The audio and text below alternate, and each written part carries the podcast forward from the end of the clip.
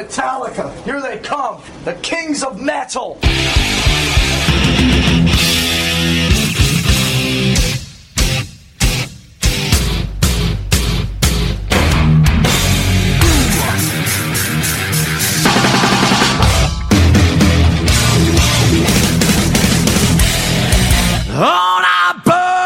Hey, what's up? I'm Adam Dubin, director of Year and a Half in the Life of Metallica, and you are listening to Metal Up Your Podcast.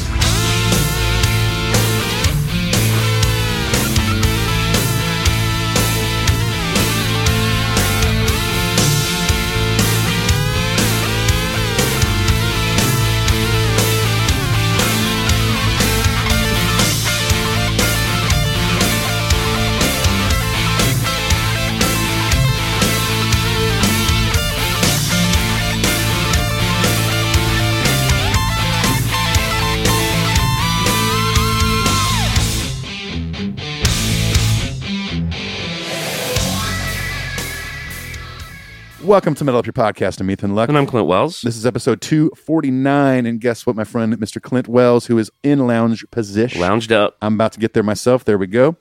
We're going to sit back, relax, and listen to the Howard Stern interview that happened yesterday. Yeah, as of today, it has been a day since the Stern interview. I know a lot of people uh, haven't heard it. Now, listen, there's a Sirius XM. You can get it. I like Sirius XM.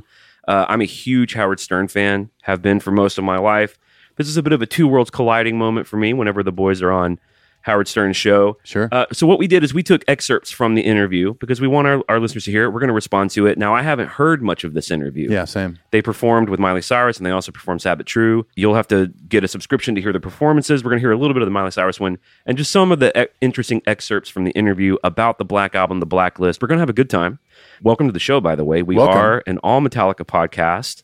There's so much going on in the Metallica world. Yes, it's overwhelming. It's a it's a bit much. I mean, I can't think of an active band that is promoting as much as they are right now. Just with the Black Album stuff alone is Yeah. overwhelming. Not to mention they've got shows coming up. You know, I Right. mean, uh, it's a big year for the band. Let's just talk about some of the things going on. First of all, it's Metallica T-shirt day. It is. You and I are celebrating. You were wearing a Damage Justice shirt, Damage Inc. shirt, yes. Damage Inc. shirt. It says Damage Justice on the back. It's two worlds colliding. I'm wearing the Flaming Skull shirts. We're representing. We're straddling two arrows of the band. We're celebrating the holiday. We're celebrating the new holiday, and this is new, right? Or has this been going on forever? No, it's, it's it's been done before, but I mean, listen, I celebrate it. It's been done before. It's been done before. are the metal police in Nashville today? Are they out and about? Or are they I didn't see any on the way over to HQ two. okay? but, uh, thank God. but well, I'm, I'm also pretty good outrunning the law. So it's Metallica T-shirt day. It's also the day that the Blacklist album has been released. Yes, Uh, one album, twelve songs, hundred thousand artists. hundred thousand artists. It's also the day that the actual remastered Black album is released. So Yep. if you're just a dude out there that's like, look, I don't need the box set, which by the way, uh, the box set is here in HQ2. It's awesome. If you just want the album, it's available today. Pretty cool. A lot of people are getting their box sets in the mail. It's an exciting week. We've Oh, yeah. got two of them. One's for me, one's for the show that we will be giving away to a patron. And uh, what else is going on? Anything else going on? We got louder than life coming up in a couple weeks. Louder Than Life's coming up. Let's do a really quick housekeeping on that. We Yeah. have a venue now for the official Metal Up Your Podcast Night Between Party on September 25th. Right. Do you know the name of the venue? It's called Mag Bar. Mag Bar. Mag Bar, and uh, it's a. I've been there before. It's an awesome bar, and I believe I've heard that about sixty to seventy people RSVP'd. It sounds like the entire front bar is going to be not necessarily private, but that's where everyone's going to be hanging. There's a venue there too, and there's a show happening that night, so it's going to be a busy night at the Mag Bar. So get there kind of early. Okay. Official time is eight to midnight. Um, 8 to midnight. September twenty fifth. Uh, you don't have to be a Metal Up Your Podcast person to go. It's not a clicky thing. It's nothing like that. It's just uh, it's a party that we are throwing um, From a distance. from, from a distance. distance. There are some buddies of ours that are really doing a lot of the heavy lifting. They are. Yeah. Thank you for that. By the uh, way. Namarda, Anthony, Angelo. Um, who is, are those? The three. I know Edgar's helping with Edgar's some helping. stuff. Yeah. There's a lot of people kind of chipping in, man. But here's what it is: is it's a place to go and hang out with other uh, like-minded nerds like yourselves. Mhm. And you bet your ass that if we weren't on the road with Morgan, we would be there. H- a hundred percent. Um, and I know that we're we're getting Black and Whiskey involved, and hmm it's going to be a lot of fun. I'm I'm sending stuff to. Uh, to them, I think early next week for giveaways. Awesome. So there's the housekeeping on that. What oh, else do we real have? quick, I'm Yep. sorry. Mhm. just to note, just in case anyone with youngsters is planning on stopping by, it is 21 and up. Okay. Just so everyone knows. That's it. So you can't bring your kiddos. I mean, you can, but it may not end well. They'll have to wait outside in the car. They can sit in the car while you go inside and get hammered. Yes. It really is going to be fun. If you're going to go to Louder Than Life, you should really make a plan to to hit that party on Yeah. on Saturday evening. yeah, for sure. And now that Nine Inch Nails backed out, guess the band the band that they got to replace Nine Inch Nails, which I'm not throwing shade, but right, who they is got disturbed. just oh, wow, uh, uh. You know, that's an easy choice for me. yeah, that would be a very easy choice. And a lot of you might be Disturbed fans, and that's totally fine. I'm not a Dis- Disturbed fan, so if I was planning on going that night, I might, I might rather go to the Metal Gear Podcast party. Now, another thing that happened in the news, and we're going to dip into it a little bit here, is you know, this is how you know that they're really ramping up the PR machine. hmm Jason Newstead, I feel like, has been doing a lot of press. The, but we we saw him in the unboxing video. Yeah. He was on another podcast. He's on these other podcasts and shit. Yeah, Stefan, uh, Stefan uh, interviewed him. Now, what we did is, and by we, I mean Ethan, is we combed through the Jason interview with Stefan Shirazi and we picked out the most notable parts. We're going to listen to it now and uh, we're going to respond to it in real time. Real time. So here we go. Let's listen to some uh, Jason interview with uh, So What. Master! Master! talk about those early days being in this like you know bizarre goldfish bowl if you will of one-on-one and and, and your relation to the posturing and those you know the early the early tensions building how you dealt with those I was still um, figuring out my role in the band, and I think we've talked about that a couple times before in our in our time. Um, how important the roles in the band were for it to all go around. You know, the four faces, the four images that represent Metallica, and then all the people underneath it to the support system.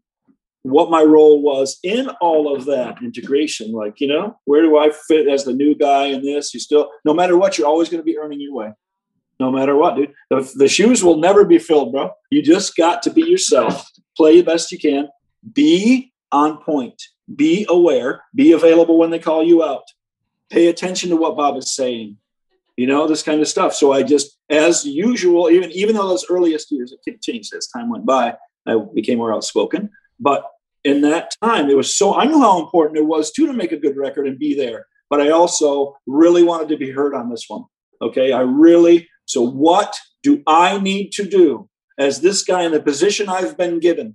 Right. I've been a millionaire for four or five years by then. Like, holy, you know what the fuck, dude? I'm coming in and I got my basis, I got my shit, I got my thing, I've proven myself there and there and there. Now, what can I do to make sure I don't get dissed in the mix? And the other thing, pay attention. They brought this guy in for a reason. They gave him a bunch of money for a reason. James and Lars are actually listening to what he says and hearing the end of his sentences. This means something. This means something. So pay attention, pay attention, and just be back here, bro. Be back here and be ready to turn it up when they want you to turn it up. That's it. That's where I came from, man. That's where I was finding out my role in the band. there was suffering on the justice album do you think that uh you know the residual were there any residual effects that came from that suffering as the black album was coming you know to be written and coming together um do you think that it was almost like you went through an audition and you passed i mean was there more recognition from everyone else when it came to your sound and involvement Hmm. as those black album sessions were starting to, to, to come together did it feel different did you feel you'd passed an apprenticeship it definitely felt different. Um, like you know, the trial by fire is well documented, and we really have to remember that there was so much more joy and excitement and feeling of accomplishment and you know i'm so eager to please and willing to be a part of everything that i possibly can and give my all to it and all you know those things so uh, they saw that i think that was quite apparent from very early on that I was willing to go through whatever it took, whether it was from them or whoever or whatever. You know, I was willing to play my part in their outfit to help them make it happen from that time. So that part definitely felt different. I had proved myself on the road. You know, would get super sick and still go play anyway. You know, this thing you have to do, the things you got to do to prove yourself in that kind of a club. And I did. And so going into that, um, I felt better. I felt more confident.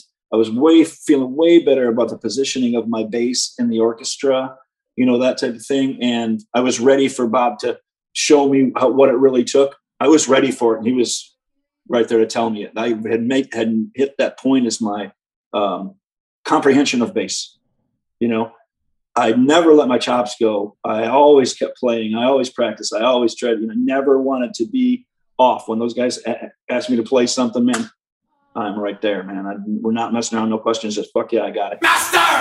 Master! cool to hear his perspective on that Yeah. kind of stuff. I mean, some of that stuff maybe we knew, but uh, Yeah. even even hearing him talk about how James and Lars let Bob finish sentences, it's like they re- relinquished their you know control or a little bit of grip on the whole project because it's like, hey, we're bringing in this producer for a reason. hmm You can't do what you did to Fleming, Right. you know, and it's pretty it's pretty cool. It's funny. You and I were just talking. Uh, we had a I had a lovely birthday week, by the way. yeah, happy birthday, of course. Yesterday, as we re- re- are recording this, was Clint's birthday. I, I wanted to say thank you to everyone who sent a nice message. I felt very loved. Um, I felt very rich in friendship. It was a really, it's been a great week. But we, the week, uh, the day before my birthday, we had a session together at Paul's. right And at lunch, we were actually talking about the Black Album and talking about Metallica, as we do, as we do, even yes. when the, when the mics aren't on. And, uh, yeah, we were, I was asking Paul, I was like, what do you think Fleming actually did, you know, before? Because the records always say produced by Fleming Rasmussen and Metallica right. or Hetfield Ulrich. And he was like, I think he really did just engineer it. I mean, yeah, probably so. I mean, listen, to, like you know, the puppets box set when that came out or whatever. You you listen to some of those early demos or riff tapes or whatever, and like there's a lot of stuff that really d- didn't get changed that much. I think a lot of it too. I mean, I'm sure he did some producing, um, Fleming, of course, but Bob was in there to like, I mean, like take the reins Mhm. of this thing. You Yeah. know, it wasn't like, hey, I'm here just to hit record and make a suggestion here and there. I mean, Bob is the reason we have that completely classic and now unforgettable Unforgiven solo. You know, situations like that is why you bring a Bob Rock in. Yeah. Interesting. All right. Well, good to hear from Jason. I'm glad he's been speaking out more, and we'll have him on the show here soon enough for sure. Yeah, hopefully next week. um, let's knock out some of this other housekeeping real quick. We have the iTunes. You can leave us a positive review. We've got a Patreon. Bunch of people hopping on the Patreon train because we are giving away a deluxe Black Album box set It to is a in the patron. room we are sitting in right now. How do you win it? You just become a patron. What happens is I have a skull Voss that's been with us since Yeah. the very beginning. Uh, it's actually in It's our somewhere. kitchen now. It's in the bedroom. And uh, we put all the names of the patrons. We, of course, take the names out of people who've won previous box sets or previous tickets. We take Right. previous winners out, which is only fair. That's fair. Yeah. And then we just do a classic name drawing. Oh, it's it's very uh, OG for sure. It's very OG. Yeah. Just the way our ancestors did it exactly. 700,000 years ago. They did. They had a skull vase as well. It's probably made out of stone, but So let's say thanks to our new patrons Ben Ignatiadis, Jamila, B- uh, Bruno Ivan Acosta, Alan Ashcroft, James Ray, and Luis Lima. Thank you guys. thank you so much. And just like that, they're going to be uh, in the running to win the box set. you have now been entered in the drawing. I wonder if it feels. I wonder how it feels. I myself don't know how it feels. I haven't been entered into any drawings, I mean, I've been involved in a contest or two, right? but it wasn't as simple as just signing up for Patreon. I mean, I've dabbled in the occasional raffle. Sure. Yeah. We we have. I mean, we we ho- we've hosted raffles. We've hosted our very own raffles, and God knows we've given away many, many, many things on this podcast. Multiple box Many sets, things. vinyl, and tickets, and uh, but no drawings for me. No, that's cool. I'm I, listen. I'm I'm fine to be on, on the other end of it. I'm I'm proud to be on Team Santa Claus. You know, and just give out these things. We're on Team Metalliclaws. Team Metallic Claus, man. Let's see. Okay, so the Twitter, we're on all the socials: Twitter, Instagram, Facebook, Spotify, Amazon, YouTube, blah blah blah. And on Instagram, there is an unboxing video that my wife and I did I of the loved Black it. Album box set, which is pretty fun. I texted Clint like five minutes into watching it. And I said, I love that your wife was involved in it as a non-Metallica fan. It was really it was it, it was really charming to watch the two of you like. Do you ask her questions about certain things in Yeah. the box set, and uh, with her not being a Metallica fan, right. to see her her reactions. I, I got a kick out of it, man. She knows who Lars is because she likes the movie Get Him to the Greek. Right. Um, And she knows Enter Sandman. yeah, she and she knows nothing else. About, you know, she knows the ones you would imagine. Right. but it was fun. I- I was excited about the box set showing up. You know, usually I'm working in my studio from home. That day we were at Paul's all day, so I was anxious about Yeah. them sitting outside. Texted her like 15 So I kept times. texting her. I'm like, "Are they there yet? Are they there yet?" So when I got home, I thought she might say no, but I was like, "Hey, you want to do an unboxing video with me?" Immediately, she was like, "Yep." That's awesome. Just because it's She, fun. she was digitally waving to people. Yeah. She was uh she was doing her Vanna White. I we en- do I enjoyed uh, it. we do IG lives occasionally, and I find that the people like her vibe because it's it's a different flavor. Listen, man, people might be a little tired of hearing my salty ass all the time, pontificating my views all the time. It's nice that my wife is a nice balancing, uh, pr- much like you, nice balancing presence A for me. balancing aura, if you will. And I will, and I do. All right, a few more things. So we talked about the Night Between Party, RSVP for that. Lord of the Vampires, my new Lunar Satan single is now out in the world wherever you get your good shit. That's It where came you out can find yesterday. it. Came out yesterday on my birthday. Golden West is available for pre-order. Available for pre-order, pre-save, coming October 1st. And Oc- October 1st, you'll also be able to pre-order the vinyl if you did not get it through Kickstarter. And I've listened to the cassette tape you made for me this morning, Awesome. and it's super fun. Cool. I hope you p- actually put it on real cassette. I think I'm going to, yeah. I'm just waiting to get uh, uh, everything, uh, the Kickstarter budget, everything paid, and then I'll see what I got left over. Yep. I, I have, I have a, a pretty rough idea of what I have left over, so I should be able to do it. Legit cassettes. Lastly, before we dip into a couple of emails, we are doing a Metal Tales every week until the end of the year. And uh, we're going to keep doing Metal Tales after that. I don't know if we'll do it every week after December.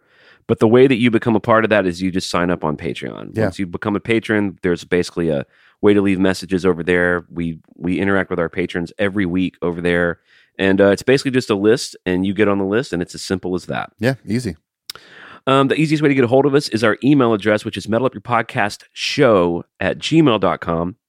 Don't We- forget the show. But don't forget the show because if you don't put the show in, it's not coming to us. Then it's just going to get us a meme, and he hasn't responded. it goes anyway, so- it goes into a metal portal where it plops down it, tur- it and, and it transmutes into an actual letter Yeah, and it just plops down in Samim's house wherever he is out in Turkey and uh, Yeah. never to be heard from again. yeah. So, So make, you make sure don't the want- sh- make sure the show's in there. You don't want that. Metal up your podcast show at gmail.com. Let's dip in and hear from a couple of uh, listeners. I'm ready.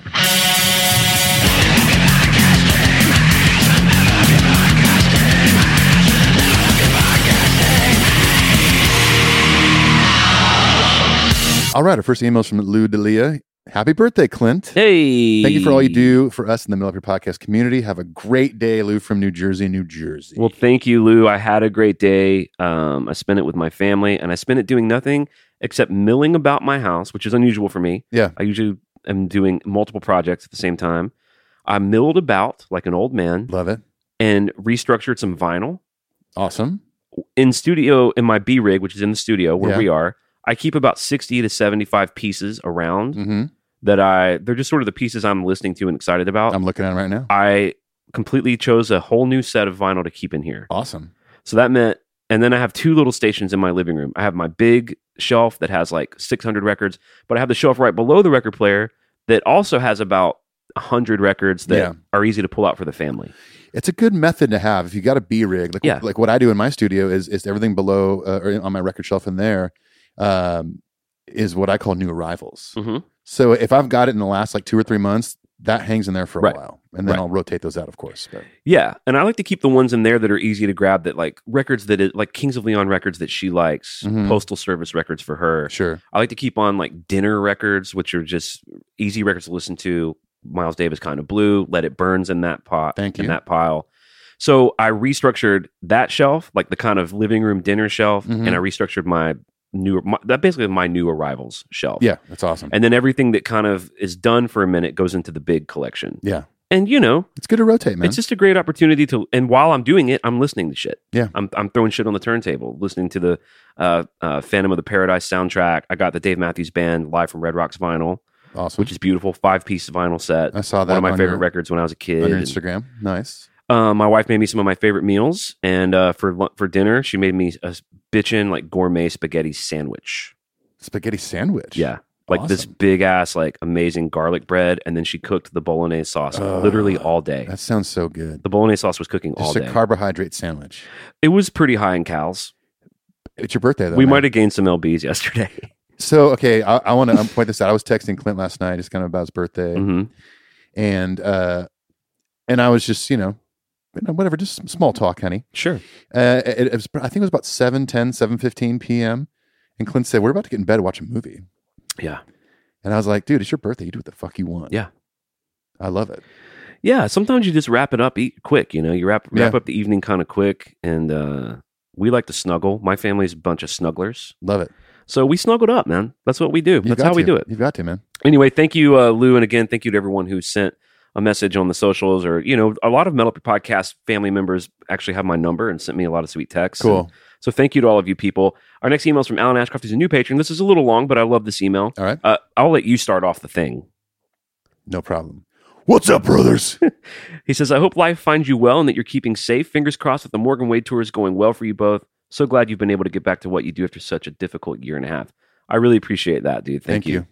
Uh, he says, I wanted to say a massive thank you to you both and Paul. Paul. I found your podcast around a year or so ago, and you've kept me entertained at home and on so many long car journeys to work ever since. Still trying to catch up on all the episodes, but I'm slowly working my way through them. You have very similar thoughts to me on a lot of Metallica topics, as well as the tangents you so eloquently go off on. So it feels like I'm hanging out with some old friends, which is brilliant. When I read brilliant right there, I knew he was a British dude. It was absolutely brilliant. Exactly. Exactly. He says, You've created such an inclusive, welcoming, and friendly community that you should be really proud of. And I am, by the way, very proud of Yes. the work we've done. Of course, yeah. The fact that you were also professional musicians and able to explain some of the mysteries and give us insight into the biz. Nice, a brief It's no big deal. uh, and stuff is an added bonus. The work that you put in the podcast really shows all the additional things you've done, such as the covers, Lunar Satan, are all insanely good. Awesome. Thank you. He says, I've been a Metallica fan since the early 90s, loved everything they put out right up to Saint Anger.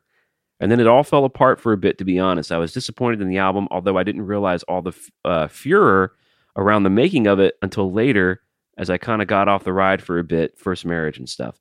I didn't completely drop out though, as I bought Death Magnetic on release, but was so disappointed in the production, I couldn't really enjoy the part return to form. He says, "Geez, it was such a th- uh, tiring listen that I was too much. It was too much of a chore to put on." Talking about the digital clipping Yeah. aspects, the Loudness wars. loudness wars of Death Magnetic, which I understand that. He says, "Luckily, I still kept one eye on what they were doing, but thought that was going to be it, other than nostalgia." Fast forward to 2016, the release of the Hardwired single and that was what got me back on the train. He says, You guys have certainly got the fire burning even hotter again, but what an album that was. I'm firmly in the first seven studio records of the Best Camp plus Garage Inc., but wow, this far into their career, and they write some stone cold classics again. Unbelievable. They truly are one of the greatest bands of all time, not just metal or hard rock either. Plus, a certain Mr. Hetfield is easily one of the great front men. I have quite an eclectic taste, but rock and metal are my first loves and Metallica are my favorite band of all of them. Hence why I love your podcast, I guess. That's- Clarice, Brilliant. I went into like a. It tasted like fava beans. Fava beans. Fava beans and a spaghetti sandwich. I ate his face with a nice Chianti. Okay, uh, keep up the. ama- I was just trying to think of more Silence of the Lambs quotes because how funny would it be to do Mustaine? oh my god. Quid pro quo, Clarice. Can you hear them, Clarice? The sound of the lambs. it puts the lotion in the basket. It puts the lotion on its skin. It does what it's told. it really needs to be just a whole segment of Dave Mustaine quoting mo- popular movies. It tasted like fava beans. Okay. Hello, Clarice. oh, Um, Jesus. Okay. Okay. Anyway. Okay. Keep up the amazing work. I love the ride you take us on, and on. Uh, and to top it off, your impressions make me laugh so well, much. there you go. The large cast of characters you've added over the years is genius, with Dave, the butthead, and Torben being my favorites, although they all make me chuckle. He says, I've nearly wet myself with the Dave reads Back to the Future script so many times. And then he says, You want a Pepsi, pal? You got to pay for it. I've had so many laughing fits and church giggles while driving. I'm sure that many times my fellow drivers must have thought I was having a seizure or was clearly a drug addled lunatic randomly laughing on my own in the car next to them, which, by the way, you can have all those things. All those things, yes. of You can be a course. drug addled lunatic driving on the freeway and still be laughing at Dave Mustaine impressions. yeah. exactly. It doesn't mean that you're not a drug addled lunatic. You want a tab, pal? You, you got a tab? Can't even give you a tab unless you order something. Pepsi free. You're my density, my destiny. I just wanted to say that after many months enjoying your output, I was finally in a position to become a patron, and I'm more than pleased to do so after all the enjoyment you've given me this last year. So keep up the good work. The quality of the episodes has only improved over the time rather than diminished, which is a testament to all the hard work you both put in. I look forward to hearing whatever you have planned next. Stay safe, keep well. If you ever make it over to the UK, New Jersey, then beers are on me. And more than that, if you ever need a place to hang, there's always a spare room for you here too. It would be the least I could do for all the entertainment you've given me. Look after yourselves. Peace and adios. Kind regards, Alan Ashcroft from Ibstock, Le- Leicestershire, England, New Jersey. And he dis- uh, he says he deliberately misspelled New, New Jersey. He's like New Jersey. Jersey, honey, please, Honey, please. well, sounds like we have a trip in our future to go stay at Alan's house. He has a room for us. We will Hello, only Uh, Clarice. we'll only need the one bed. Just give us lotion and baskets. Oh, he says, P.S. My, my Black Album Deluxe arrives tomorrow. I'm so stoked. I That's know, dude. awesome. Everyone has been really excited. It's been fun seeing people post about it. And, Yeah, man, it ha- absolutely has. you know, the Black Album for me isn't. I mean, I love the Black Album. It's probably the top five greatest metal albums of all time. Agreed. Yeah, But it's not. It's not the one for me that like I'm most excited about. right. you know, which would be the load or reload or like justice, light, Sure. lightning. But um, I'm I'm feeling the contagious vibe about it, and I got to Yeah, say, it's and I think exciting. and I think you can see it in my unboxing video with my wife. Even just going through it, you do get this charge. There is Yeah. a charge through you. E- okay, when I showed up to HQ2 here a little bit ago, Clint was finalizing some edits over here on the interview, and I started going through the box set myself, and I just got excited. I'm like, oh, I sh- should have ordered one of these, of course, but I did not. and it's cool to have Moscow on on. Yeah, vinyl. that's pretty rad. that's pretty awesome. Yeah. You know. All right, and oh, and by the way, I didn't have we not mentioned this. We're going to be doing deep dive episodes into the contents of the box set. yeah, There's for sure. the Ross Halfenholm videos, the outtakes from a year and a half in the life, the uh, you know the live DVDs, Bunch of live stuff, the yeah. riff tapes, uh, writing in progress, We'll do an epi- oh, just a, a whole episode just on the Rip magazine the eight by album tens, covers, yeah, Or totally. magazine covers. Um, all right, thanks, Alan. Next email. Thanks, Alan. Next email is from Brian Knox. He says, Hey guys, quick question. Keeping it short and sweet. Are you guys planning to do a new run of Paul shirts anytime soon? Thanks, Brian. L. I Knox. mean, we can. Eh, listen, if We the, can if do the- anything we want. if the demand is there, yeah. Dad, you don't tell me what to do. listen, Dad, if we want to make Paul shirts again, we will Tonight, tonight. Uh, if they listen, if the demand is there, we can definitely do something. Maybe even just through EverPress or whatever. But um, we can do another run of Paul shirts. I mean, they were they were popular. They were popular. oh boy, Wow, wow, keeping it punly this morning. that was repulsive. Get to unload this guy's life preserver. Dork thinks he's going to drown. Save the clock tower. All right. Um, yeah, we'll do another run of Paul shirts. I mean, to to this day, one of my greatest moments of my whole life, Ethan, my whole life, not Oh, just the podcast. it was the best. was standing with Paul Moak at a Metallica concert and looking above his shoulder and seeing a guy in the seats wearing a fucking Paul shirt. It's amazing. I mean, that is an, an amazing thing that happened. I mean, the, the, the, the stars are known to align from time to time, Right. And they definitely did that. Night. They did that night, that's Yeah. for sure. Thank you, Brian. We'll, we'll let's just do a run of Paul shirts, see what happens. Fuck it. Uh, Adam Wilson writes in, "Hi guys, I've been a fan of the show for a while. Love what you guys do. My journey with Metallica started when I was nine years old, which was when the Black Album came out.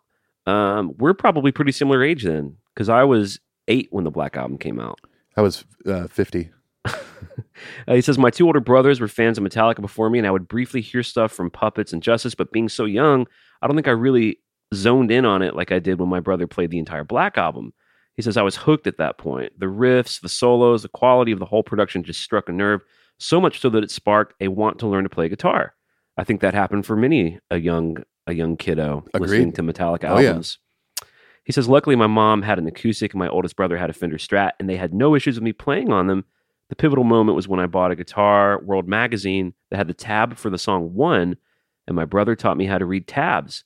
The moment I played the first four notes of One and it sounded just like it did from Justice gave me the goosebumps that set me on my course to learn and get better. In the meantime, I went back and bought every album on CD and bought the tab books for Kill 'Em All, Lightning, Puppets, and Justice. Dude, there is nothing like. It's so funny that he tells that story. I think we've Mhm. talked about this. Learning to read tabs is like getting a key to a door Oh, yeah. Oh, yeah. and when you are able to open a door, because before you can read tabs, you don't know how to go boom, bing, boom, bing, Someone has to show you. boom, bing, boom, bing. Like someone has to literally show you where to Yeah. put your fingers. Yeah. When you understand tab, which is really easy to learn, by the way, It is It's easy, not as hard as reading actual music. Yeah. It's just a number system. The numbers correlate to the strings and frets on a guitar. When you can go two, four, two, open, Yeah. and then all of a sudden Oh, my God. It sounds and like now a you record. and now you have to have put in the time to have the like the dexterity to to fret notes. yes, of course. but I could do that before I learned tab.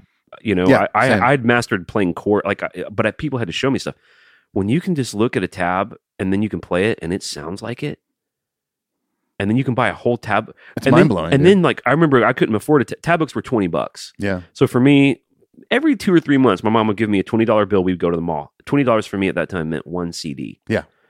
Tab books, which were also sold at the CD st- at Oh, Sam yeah. Goody, Oh, yeah. and I, I remember I remember just trying to s- store as much information in my head from looking at the tab book while I was at the mall because I couldn't buy the book. So I would look at like Inner Salmon and be like zero seven six. What you know, like I was like trying oh to yeah, like oh yeah. photograph, like you know.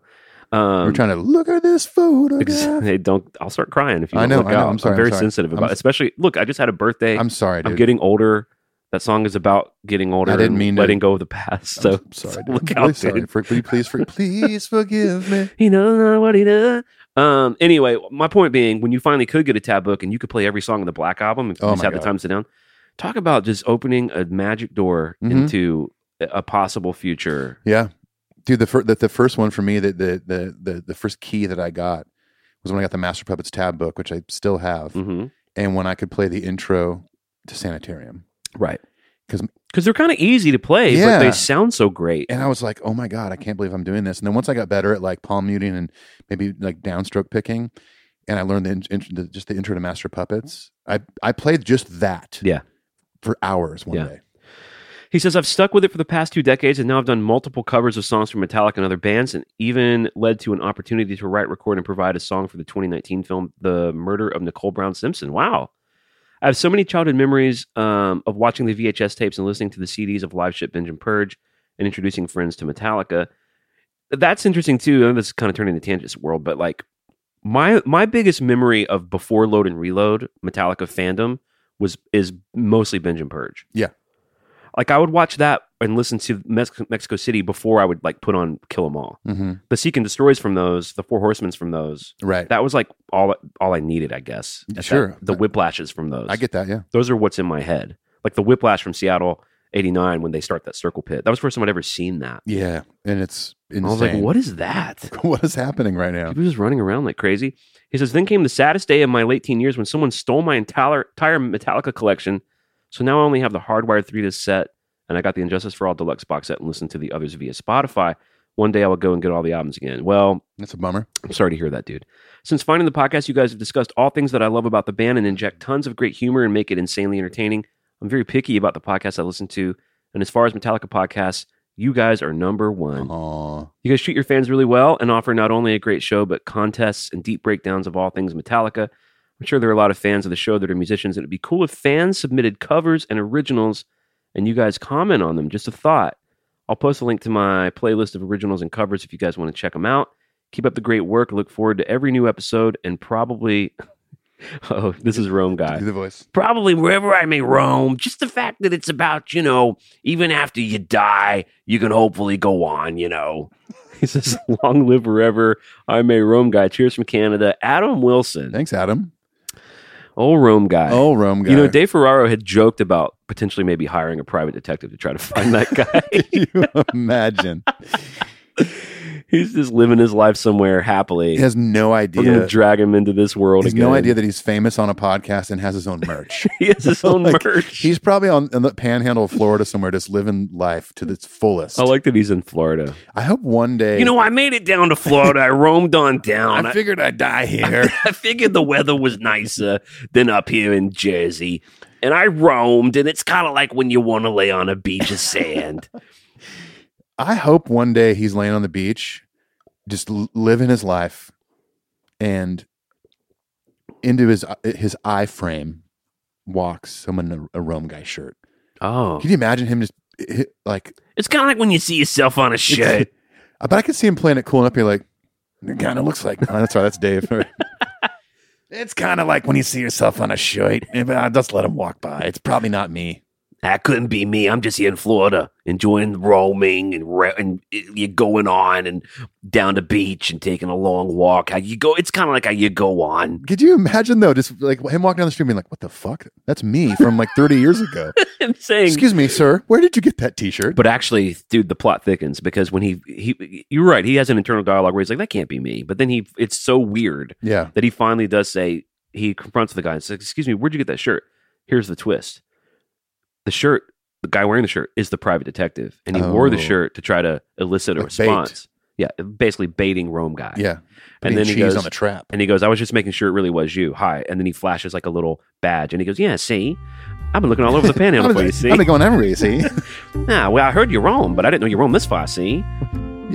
I spent the first several years looking up in New England, see, because that's where we thought you were from. Well, listen, you see, you, know, you, you can do. You can come with me downtown, and what we're gonna do, see, you we're can gonna have a few words. You can explain to them downtown where you're gonna go on. When Well, you yeah. die. See, we can do it the easy way, or the hard way. See, the easy way is you come with me downtown. Got a few questions. And I mean, got a good question for you downtown, and by downtown I mean HQ1 in Nashville, Tennessee. Now we knew you roamed. See, yeah, we uh, tall tales of you roaming. I didn't know you'd roam this far. See, but we finally found you. See, all right. Thank oh you. my word! Thank you, Adam. And uh, we got one more email. Cool. Three hours later, um, S- Sawal Abbas says, "Howdy, Clinton, Ethan. Well, howdy, howdy partner. Howdy. Um, howdy, partner. After your episode with I'm Avi, Tumbleweed Rock. I'm Tumbleweed David. After your episode with Avi, I started listening to Goodnight Texas, and I really dig them now.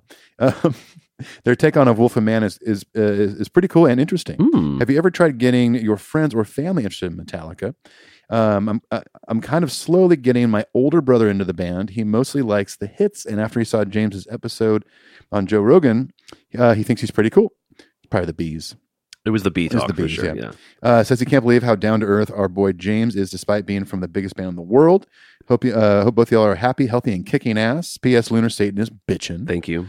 Uh, love your buddy from New Jersey, Pakistan. Wow, there's a New Jer- Pakistan's even in Jer- New Jersey. Oh yeah, yeah, there absolutely is. Yeah. Um, it's pretty it- cool. Let- Let's just pause for a moment and just. I'm constantly blown away when we get emails like that from Mhm. so far away. Yeah, it's awesome. It's like, you know, you might expect England or something like that, you know, a bit, maybe massive cities like a Sydney, Australia or something, but like Pakistan. Yeah, That's so cool. it's amazing. That's amazing. Thank you so much for writing in. Uh, so, so Wall, I hope I'm saying that right. Yeah, I I mean, yeah, I've tried to get people into Metallica um, with varying degrees of success. Yeah. I mean, at the end of the day, it's like anything else. It's a you have to be ready to receive it, You have to. It's kind of like when, and most people are. yeah, I mean, most they're an people are- incredibly popular band.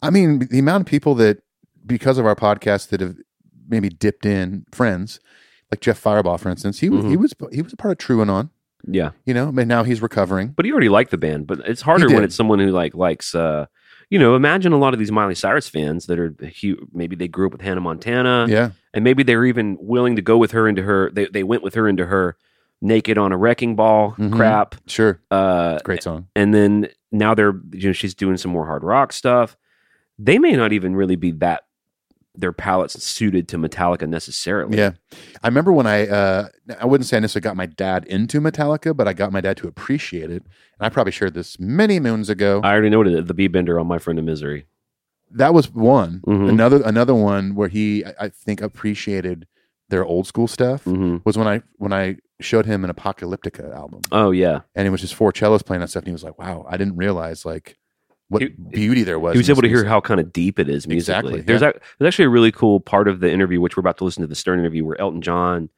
weighs in on nothing else matters and he elton john actually refers to nothing else matters as one of the greatest songs ever written I'm not going to argue with Sir Elton John. well, first of all, don't argue with that guy. But second of all, he's one of the greatest songwriters of all time. Yeah. Now Bernie Taupin wrote all of his lyrics, but The, the, the songwriting team, though, That's just- They- they're to me, they're another like Lennon McCartney. but that's just poetry on a page until you Yeah. you know what we when we think of Elton John, we don't think about lyrics. We think about those melodies. in moments, and yeah, yeah. I mean, no no one knows what Benny and the Jets is about. I don't care. And who cares? Yeah. Rocket Man? Uh, Some astronaut who's out in space. How about this line from Rocket Man? All the science I don't understand. It's just my jo- job five days a week. I'm like, dude, you're an astronaut in space and you don't understand the science. You don't get it. You're already there. You need to know the You're- science. You've dude. made it to space. You're in space, dude. it's like me walking on stage, and being like, I don't understand this. I don't understand this guitar, all this guitar stuff. I don't understand. I It's don't just know my why we job. went in back in a Mustaine voice, but whatever. Listen, thank you for writing in. We love hearing from you guys. It's metal up your podcast show at gmail.com. Let's check out this interstellar. Uh, Interstellar Howard let's check Stern out this interview. interstellar overdrive Howard Stern interview. Love it. All right. Hey everyone, Clinton Ethan here, and we want to tell you about a little thing called Patreon. Patreon is an easy and interactive way to support the people who make the things that you love. For as little as five bucks a month, you can ensure that Metal Up Your Podcast can continue to grow in quality and content. That's equivalent to a cup of coffee or a beer once a month. Not only is it easy and affordable, but we've made it a priority since day one to give back to our Patreon community. We've given away deluxe box sets, rare vinyl, black and whiskey, Concert tickets to S&M2 in Slane Castle. all four of our Cover Our World Black and EPs, 26 quarantine covers, and Lunar Satan demos. Invitations to exclusive Zoom happy hours, the ability to ask our guests like Jay Weinberg of Slipknot, Lizzie Hale, and members of the Metallica crew your very own questions. and eligibility for our Metal Tales series, where you can be a guest on Metal Up Your Podcast and tell us all about a notable Metallica show you've been to. Subscribe to Patreon today and immediately get access to years worth of bonus content. Thank you for supporting the people who make the things that you love. Peace. Adios.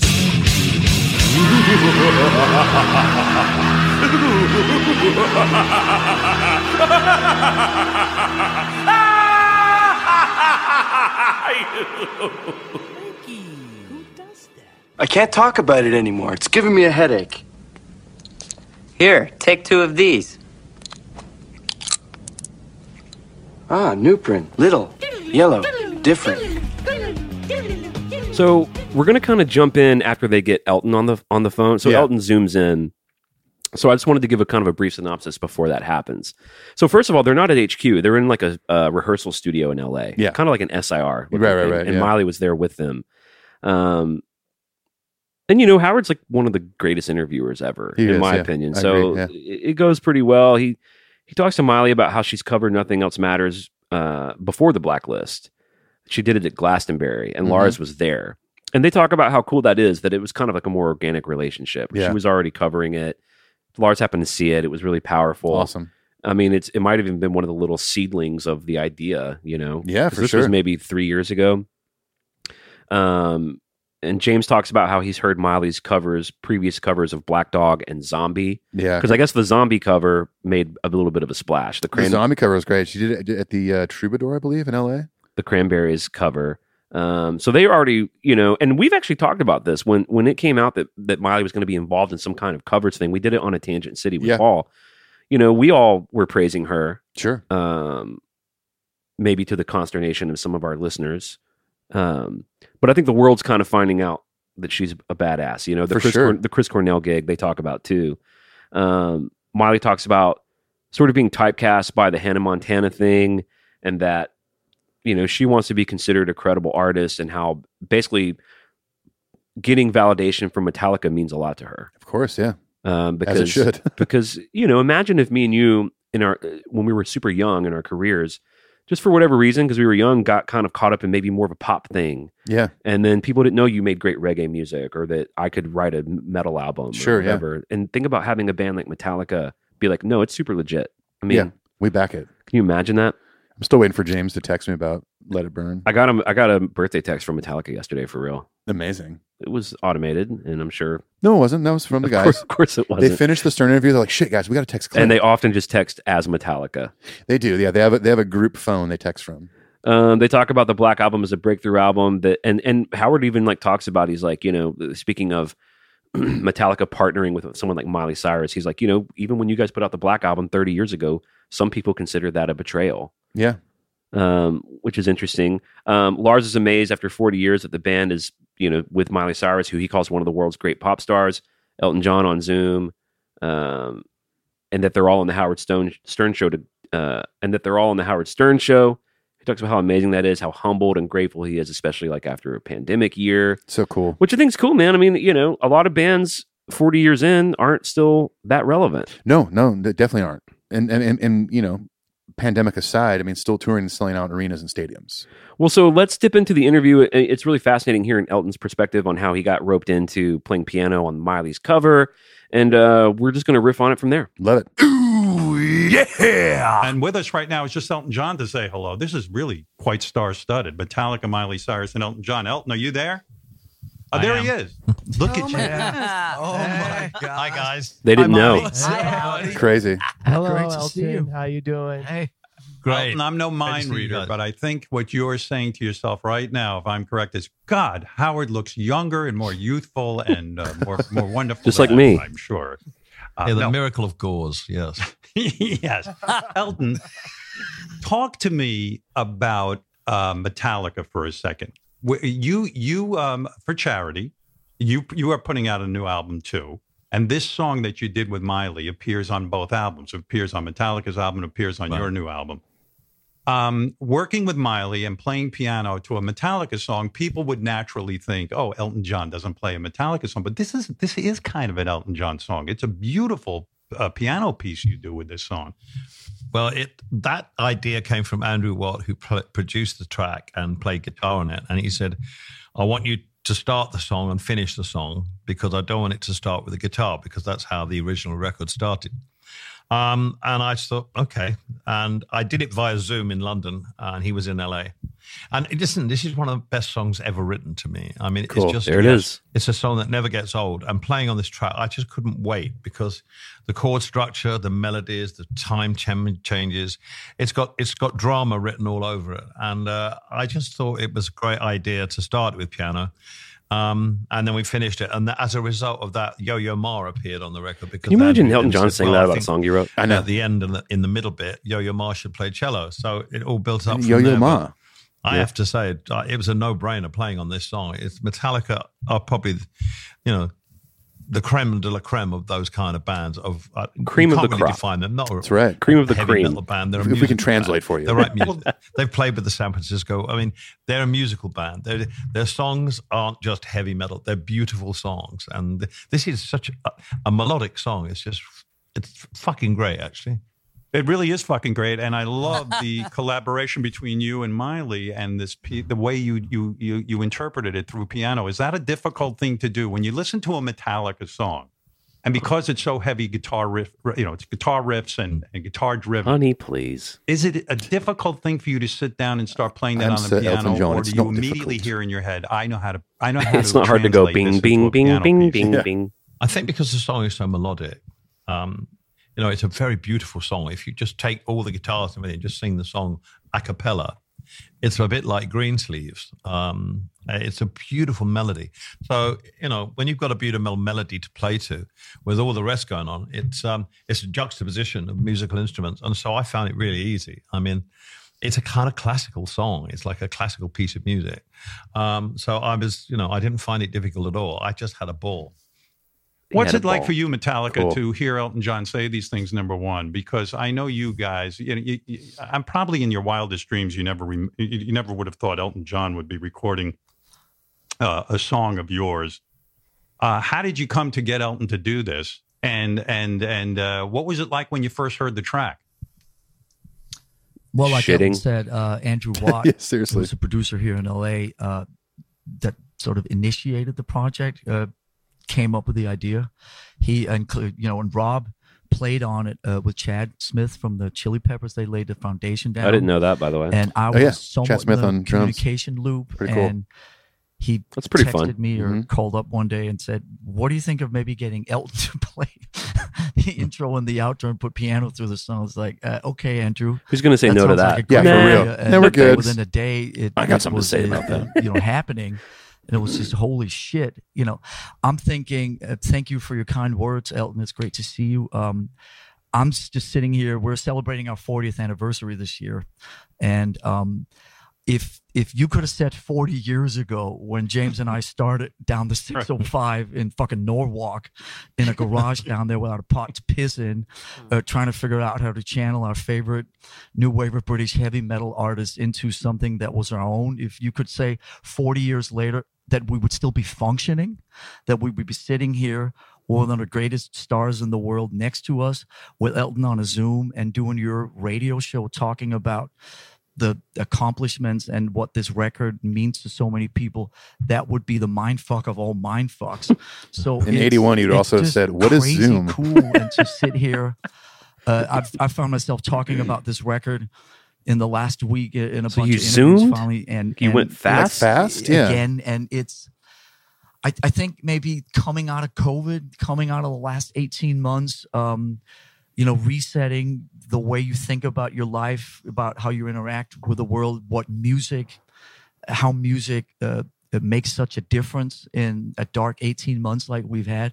It just, it's a, a total reset of your priorities and your worldview. And I'm just personally going through a period of humble and appreciation and gratefulness. And so to be able to hear uh, what you just said, Elton, sitting next to uh, James, who's been We've been doing this for 40 years together. The reaction that I could feel in his body language when you said it was one of the greatest songs. Oh, ever that's written. so I know cool. How much that Mhm. means to you, and so uh, this is just incredible. He was saying he to could even hear, just so feel thank it you. in James. I, I, I would, Let me just everyone- say about Miley. Can I just talk about Miley? Yeah, let's talk about Miley. Well, let's talk. First of all, Miley is. I say this about Miley. Miley is a great singer, and Miley is a great rock and roller, and she's gone through a lot to prove to audiences that she can really rock with the best of them. good I point. take great joy when I uh, look at Miley's videos. She and really underneath rocks you out. Read comments like, "Wow, likes Miley to Cyrus rock. can really rock, man. She's got the chops." Blah blah blah blah blah. It's um, it's uh, but it's been a rough road for her to prove herself in a way, right? She had to. She doesn't have to. After uh, I mean, she did some stuff at the uh, whiskey. She did uh, zombie. Um, and I, Oh, I it's the talked to whiskey. Miley and I said, Oh, the whiskey. yeah. girl, you know, when this is all over, you got to go out and get yourself a banner. Just fucking rock people's asses off. Because when I heard her sing "Nothing Else Matters," I just couldn't believe it. That low voice that starts out, and then it just astonishing her voice. And you know, she's probably the best rock and roll singer out there without question. Do- Hmm. do they I agree, it's been compliment us frustra- too? I know it's been frustrating her. That would be because she great. can't That would be because really of nice. But she's been itching to do this kind of shit for a long time, and now she and I can. highly and recommend people are nothing just else. gonna be blown Nothing away else by it. matters the way that Clinton Ethan Thank did. you. it. So much. And also, can I say pretty good that, Elton uh, John. at the Chris Cornell Thanks. tribute uh, two three years ago, where there was a lot of star power in that building, one A lister after another, and, and great, just great, you know. Uh, pool of musical talent miley stole the show uh, hands down and that was the the talk of of the event afterwards i mean you, Thank you so tore that much. shit up Thank Yeah, you. what'd you One do there, Miley? You say hello to heaven, right? Yeah, and two drink Yeah. minimum. Seriously, guys, you would never think that Elton John would sit there and talk about Metallica in such a way, and that you guys, you know, uh, we talked about this the last time.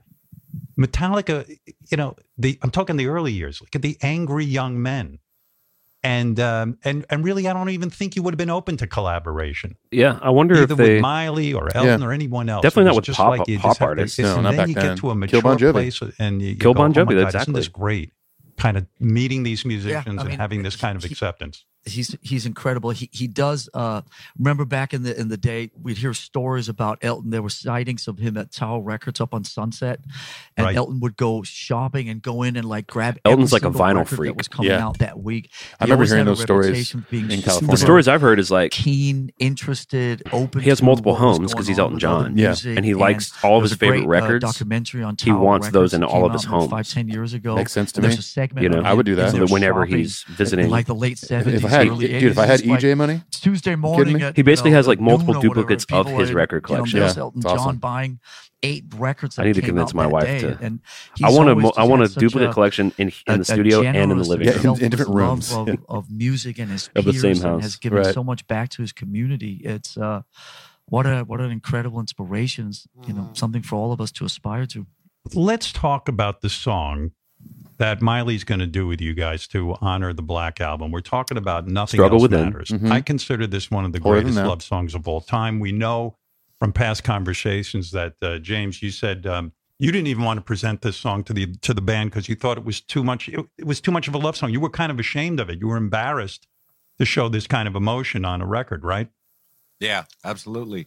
That was one of those just very vulnerable places. And, you know, that was the last thing, especially late 80s. You know, we built this reputation of tough guy and, you know, we're made of stone. They you built can't their hurt city on us, rock blah, and blah, roll. blah. They really did. And this is one of the most vulnerable things. And obviously, the I mean, they've been, they've been knee deep in the tough hoopla for a long armor time. that you put on is protecting a yet a you know the tougher the armor the bigger the heart you want to show and but you're afraid E I.e. to. Kerry King's so i was Totally I was Porcupine Wrist shocked when bob rock and lars He needs to let that both heart said, show. "That He really is does. beautiful that's an amazing song and it really did it was a life-changing experience to be okay playing this for them and them accepting it it was it was life-changing And when you when you sang it too, you sang it with such heart. You didn't sing it with your usual gruff kind of thing. It was a different voice for you, right? It it, it might have been difficult, I would imagine, to change it up like that. it wasn't Good difficult questions. because it felt Mhm. natural. That's what I wanted Wow. to do on that song. So, I mean, just like, you know, Miley was talking about earlier, it's like, this is what I like doing. I hope the fans like it because this is me. And if you like the artist, you're going to like what I'm doing, I hope. Yeah, I mean, you guys can talk about Good lead point. singers Yeah, have it the totally. roughest in a band in a way. I mean, I'm sure you, you, I, I would even think the band would think that because the voice can give out at any time. Why did you go to a cantor? Uh, th- th- this was during making went of to the Dan Black Album? Cantor. He went to Wha- uh, Dan and- Cantor. And you felt Yeah. what your voice your voice needed more power, or you felt like you were losing your voice. I flew to Canada. Met with Oh, Dan I had Cantor. lost my voice in the studio. We were like in the middle of, I, I mean, back then I was a little clueless on how to care for myself and all of that, or even stand up for myself and say, uh, I'm done singing today. You know, I don't want to let the team down, but I lost my Bob voice. Rock, the Taskmaster. I remember Yeah. doing Go I was sing it Within yourself. and the song "So What," you know, just which is just you know pretty rude punk, just screaming it, and um, yeah, it scared scared the hell out of me. It was the first time that I felt, uh oh, something's different, something's wrong. So I had to go. I went to a doctor, and then he suggested a vocal coach, and it just happened to be, uh, yeah, a cantor who was in this area somewhere up in the hills, and The hills it of was Canada. Very helpful. I was super scared. Like, oh great, now I'm gonna start singing. You know, opera, or you know, I'm going to start doing bar mitzvahs or something. yeah, you said Bar bar mitzvahs. mitzvahs. Bar mitzvahs. Yeah, that was my bar mitzvah. Bro, do Creeping Death at one of those. But it helped, right? I mean, Oh, it, it got your voice back. absolutely helped. Yeah, it it it was again. still does, like, the breaking warm-up down all tape these to walls this day, of right? fear Oh, yeah. that Oh, yeah. Totally. Things are going to change, and it's going to be terrible, or so he's going to change me, and all of that. It's like, you know, it's all in my attitude, and he helped me, and so yeah, I'm I'm I'm very grateful for that person. Sounds like that was But the this OG song- Phil. so The OG close, Phil. The first Phil. No matter The how first zoning far, it. couldn't be much more from the heart. Forever trusting who we are, nothing else matters. You were sitting on the phone to a woman that you were in love with, I assume, and you were far away from her. And does this while you're talking to her? James, you I can start see James like strumming laying on the a couch. song? It's like a therapy session. Is, is that is that true? Like a leopard speedo. I don't know. I don't remember. My memory's so terrible, but I do remember being on a phone call and just sitting there with a guitar, which was kind of normal. And because it's all open tuning, it's E and then the bottom three strings just going back and forth. And all of a sudden, hey, there's a, that sounds okay. There's a melody here. And then, you know, for me, guitar pieces or parts that I love are they have a rhythm going in the background and then there's a melody on top of it, you know, almost, you know, classical stuff. So it just happened and then it just went from there. It's not me. It it came from somewhere else. So grateful to be the That's what writing songs feels like the sometimes. person Yeah. it came through, For you sure. know. Yeah, but do you think of this Kinda crazy, woman too, when that you sing the a song? song like Uh, that Do you, I mean, uh, who or became is it, is it like th- th- that, so that's huge not there and anymore? That no one ever It's used not there that anymore. intro. Not I'm the not melody part, ashamed just of the, But it I'm never not- happened just before. the open And, you know, part. it's one of You those literally don't put your things that fingers was anywhere on the, on part the, of the fretboard. my Yeah, life it's crazy. growing up. It was the relationship, you know. There's been quite a few relationships uh, that I've learned from, and that was certainly one of them. when you s- wrote the words never opened myself this way life is ours we live it our way all these words i don't just say and nothing else matters in other words it was freaking you out to be this in love that you were away Um, on the like, road is that and true? you missed this woman so much this has never Like, when happened you to said, before. like, you were "And never nothing able to else open your heart matters." that way Mm-hmm. Mhm. Is that like true? Right. wow Yeah. Oh, Fine, the more you well, give, the more you and, get. You know, being uh, model modeling after the '70s r- rock star uh, guidebook of what you're supposed to do on the road. You know, it was it was a revolving bed. You know, and that was kind of what it was. And and so actually, not really knowing what love was. You know, we I were- wanna know we weren't what really love exposed is. to it. you Want know James to maybe show me. family love and stuff like that. But uh, actually having someone that you cared about uh, was a scary thing. You know, it was almost unwelcomed. You know, oh, you get a girlfriend? How weak? you know, how weak is Yeah. that? You know, it's like, oh my God, I'm screwing up. I'm not doing the rock and roll right here. You know, Well, man, but when I look at this song, I go, wow, what a position of strength to open your heart to someone like that and to sing about it and to say, hey, I'm a vulnerable human being. It was a big, that was, to me, that is one of the biggest leaps in terms of the songwriting on this It's album probably one of the that we're biggest, celebrating most today. It really ballsy moves was a that big the band deal ever for you made. to say Yeah. that. Like, I'm, I'm a It's like dude Green Day who has doing a Time of Your heart Life. and I'm, and I have emotions and I'm But not they just kinda some did it tough on Fade to fucking Black heavy already. metal guy, you know? It, Yeah, but the It was a content of big- the song, the- that- you know, that's the definitely the- softness he We were sings, kind of at you a know. crossroads because we'd made four records that all Right. I guess you know songs kept. Fade to getting Black longer is and about longer, more suicide, so it's self-indulgent cooler or and something. kind of more Darker and- progressive. yeah. I think what's matters is by like a the love time song. We'd done Yeah. the Justice for All album, and, and we were ten years into. I what mean, we're it's doing, really we their knew only we love had to song. Do something different, uh, a bit of a reset. unless you love being And I trapped under remember ice. Clearly, up in Berkeley that day. Uh, I mean, maybe there were, Low Man's you know, lyric is a some lo- riffs and love some song. Ideas and, and James and I had just Yeah, started, um, and then James. I can't really think of one off the top of my head, but- Uh, the very very rough sketch of this. Uh, I mean, I think that's it. And I'd never heard. Probably. I mean, that All Within side My of it. Hands is a Uh, love I song, didn't but even it's know not it about existed. like a female love It's the song. vulnerability and, and that tenderness, of your hands, and then the lyric. And it Most was love just songs don't within- end with you kill, know, kill, kill, it's kill, like, kill, th- kill. This is something I've Usually. been working on, In but general. it shouldn't be part of this. At least the record ones because I've it doesn't heard. really fit Right, with who yeah. we are, and I instantly knew that this was we had to embrace this. Because Are you trying to think of other again, love songs? It was no. You know, we had to show people that there was. I was just more, listening to you know, Lars. to what we were doing, and it was the perfect st- time because we were at this reset and these crossroads, and it was time to to kind of just let people in and, and shed a little bit of that toughness that you were talking about. It, it, it I think we were afraid of, of getting stuck in it. Lars, did you know the woman that James was writing this about? Uh, yes. Yeah, you got the memory, bro. Well, well, Totally. Is she super great, or uh, or is James out of his mind? We- We're all out Oh of our Uh, mind at that yes, point. we're- Yes. Um, you like, you like, great song, but dude, you got to get away from her. Do you feel? Uh, I'll, we've let- I'll, let- all- I'll let James run with this one. Ooh, Lars doesn't We want to were touch that all one. In our Yeah. stuff at that Yeah, point, we were, you know, yeah. we were. Does she know clearly that out this of song- our minds? Is there a woman sitting there today saying, "Yeah, that song's about me"? Does she know it's about her? I don't know. No, Oh, you know. this. Of course, you know. No, this is no, this is. Uh, uh, you mean the the woman I wrote it for? yeah. Does she know you wrote it for her? I have no clue. I haven't Really? been in contact. No. This is No. amazing because Lars remembers her better than James. Yeah. I- No, he but I probably also, saw- but I also have a better memory than James. Uh, Absolutely, and he saw me clearly. right. Mo- He saw me more clear than I saw myself. Um, as well. Well, well, well, Kirk, Kirk, was it Let's get upsetting Kirk to involved. you that All right, this is Kirk's the there. only song on the album that we celebrate today, the Black Album, this was the only song on the album that James took all of the lead uh, guitar parts on. Uh, they did not allow you to play lead on this. Were you, are, you- are, you- Allow. are- do you want to say something to James now about how selfish he was on this?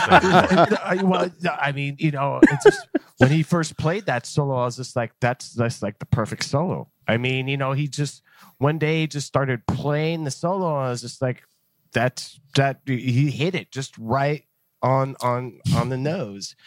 And I think I was still getting over the shock of of James writing a love song to his girlfriend at that point. Still, Yeah, he's like, No, I'm, I'm not just- I'm- playing on that. I'm thing." just kidding. I'm just kidding. Kurt ran screaming in the other direction. I got it. well, I have to say that you know, for Elton to me, he's the king of melody. I Yeah. mean, Is Elton still sitting he there put listening? Melody into my I wonder. heart. I don't- I don't mean, know. Good question. From, I remember He's probably bored as I- shit even if he is. long Right. before I I knew You start about hearing Black piano. Sabbath or any of the other stuff. He's my playing brother Tiny introduced Dancer me in the to. background. I remember picking up my tennis or a tennis racket and rocking out to uh, Saturday nights. All right, Oh, for dude, fighting. great it's song. Like, "Ba-na-na, ah, ah-na." It's like something.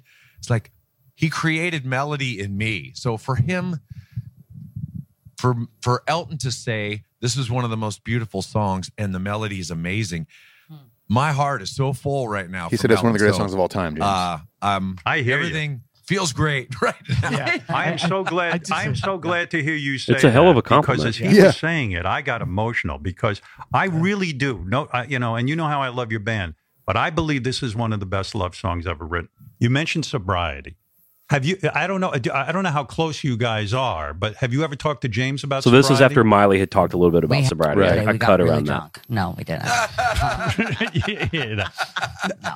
James, I'm eh, because I've talked to Miley about this, I think Miley's definition of sobriety is you can smoke a little weed and be sober. Now everybody has a different line for sobriety. Only am I if right? my mom blows it in my face. That's the only Right. time I smoke weed. Keep it in the James, family. Yeah. eh, Keep it in eh, the family. James, as someone who's been sober a long time, is Miley right on this? Can you smoke weed and be sober? Uh, the truth. I only smoke E CBD. Only smoke I don't care. CBD. CBD. CBD, ABC, whatever. but don't ask me. I don't know shit. Okay, I really don't. You definitely know don't want to be the s- face of know sobriety. shit. I know what works for me and what doesn't work for me. Well, I'm still discovering what doesn't work for me. Uh, still trying to find out what works for me. Actually, I like that answer that figured there's out not- all the fucked up stuff. I like that What's answer the that it's good all part? individual. How do I live? Well- How do I do this for me? I don't know what works for you. I'm going to ask you, hey, what do you do when your head's in this place or blah, blah, blah? And I'm still learning. I'm teachable, super teachable at 50. Where am I? I don't remember. 58. He had to ask And- Lars how old he is. I think so. wow, that's unbelievable. Now, when Miley recorded this song for your for your album, you, know, and, were and it's a- 57. It's a, thing for charity. We'll get into all that. But um, And before that, when you were Miley 56 recorded it, and you guys, so on. um, Crazy, you know, right? she did most of it with Elton John. I know Robert, you were on the track and everything, but I don't. Miley, you've never actually performed this track with Metallica, have you? No, I think actually, Robert, you were there cutting right before or right after I was doing vocals. You were over Right. at Watts. Yeah, yeah. Um, Andrew had asked me to play bass on it, and uh, and I thought it'd be an honor. Um, it, it- Elton came a little bit after, Mhm. and that was Oh. really icing on the cake. Um, It just kept getting Wow, better he's and like more the core of layers. the song, though. How'd Yeah. you guys do that? Andrew, uh, Andrew, pretty much. You know, I recorded basically to a click track because Yeah. they were like, we don't know who's going to be on this song. Right. Oh my so I did this in my. Sounds like home James didn't even studio. know. Yeah. um, and basically to pretty much a click track.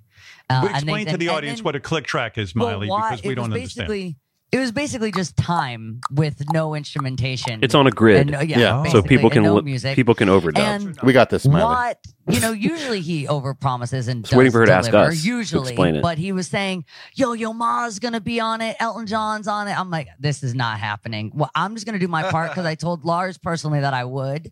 Right. And I'm gonna know that I did my part, but none of this is happening.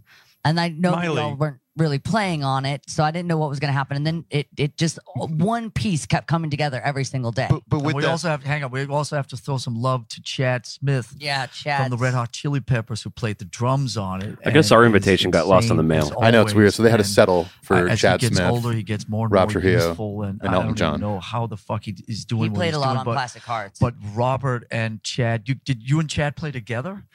actually i played uh i think I, I don't recall maybe i played just after him but what the beauty of this thing was we all um, pieced together. were feeding off of Yeah. miley's vocal and that's what inspired us and and uh kind of drove us into this this place you know with our instruments and channeled that energy so it was miley's voice that inspired us to deliver that performance that you hear on that track from myself to Chad. I think this is one of the best. No disrespect to the Chili Peppers, but Chad really stepped up. He he played this song like a badge of Dude, honor. don't you dare And disrespect I the was- Chili I was Peps. there. I Yeah, saw for it, real. and it was a beautiful moment. And I think it's one of the best tracks he's ever recorded. Oh wow! So with all I don't. that, Mm-hmm. uh, but I, Robert, I don't Mm-hmm. understand how. Uh, and to Miley's credit, I don't understand. And James is you as a singer, how you sing to a click track. I mean, i- if it's just click clock, click clock, going back and forth. I mean, Click and clock, you're singing a click song. I, I would want to hear some guitars or was drums. in the room and Watt had an acoustic and we gave whole notes. So just strumming each note before on the click track to give me Diamonds. a pitch reference. We call those diamonds. but pretty much nothing. You know what they call those in Uh, New York? I have a video What's of that? it because what it they was call kinda diamonds? so I don't. Ridiculous. They call them footballs. Um, footballs. because this song, I mean, 'Cause the for shape? Robert to say that, but While really we draw when I diamonds play it- around whole notes, and they draw sometimes like we even ovals. do it this way too with like our a foot- like a timing football. because Okay. especially as it kind of I'm gonna all call them starts to hockey pucks. resolve, it's not super structured because there's so much emotion to the song that as the song it kind of falls apart in this nice way which is kind of impossible to do to the click track because the point of a click track is for it to be the in perfect time um and so to find that feeling of kind of the song it it needs to fall apart because of what the lyrics are and um that that was a bit i mean it wasn't really challenging because i know the song so well because i've listened to it so many times um, Well, it, it sounds incredibly Yeah. difficult, and uh, and I, I want to tell you something. Based on what I'm hearing, I'm going to send all of you a giant penis statue because uh, Please. you you deserve it. You really do. That's a callback to a story I Elton already told. have 16 of them, but I'll take a 17. Ed Sheeran gave him I a didn't know giant you had penis for his 16, birthday. Yeah, yeah. uh, That's uh, penis amazing. Big dicks at the house? Hell yeah. Robert, did you hear the discussion before you guys came on? We asked who is the greatest bass player of all time, and of course, you agree with me that it was Jack Bruce. Am I correct? My Hell no. Jack Bruce is amazing. It's Robert Trujillo by far. He's no, gonna say I'm Jocko, of not counting course. Robert. I'm talking about in terms of the history of bass players that you know that you've been influenced by. Uh, you know, and, and- am I correct? Why are Well, you Jack- feeding him? Let him tell you who it is. Feeding him. because I because he needs to agree with me. He needs to. I agree with you, Howard. I, I, I agree with There you, you too, Howard. I'm I'm a big Jack Bruce fan, so I think he's definitely But up Robert, there. who who would you put up there at the top? Well, it, when you get into that mode, there, there, I look at so many different players for so many different reasons. Paul McCartney, Obviously, James Jaco Jamerson. Pastorius for Yeah. Great. his edge and attitude, as you know. Geddy Lee. Yes, and you made a I'm film not a about him, did huge you Jocko not? guy. Jaco Pastorius. Yes. Yes. But then Geezer Butler, man. I, Geezer I Butler. Love Oh, yeah. Geezer. I always Sabbath have love. him on that pedestal. Um, Dude, just Cliff- the Cliff way Williams, he bends AC/DC. the notes and he feels S- everything less is he's more, man. playing. Yeah.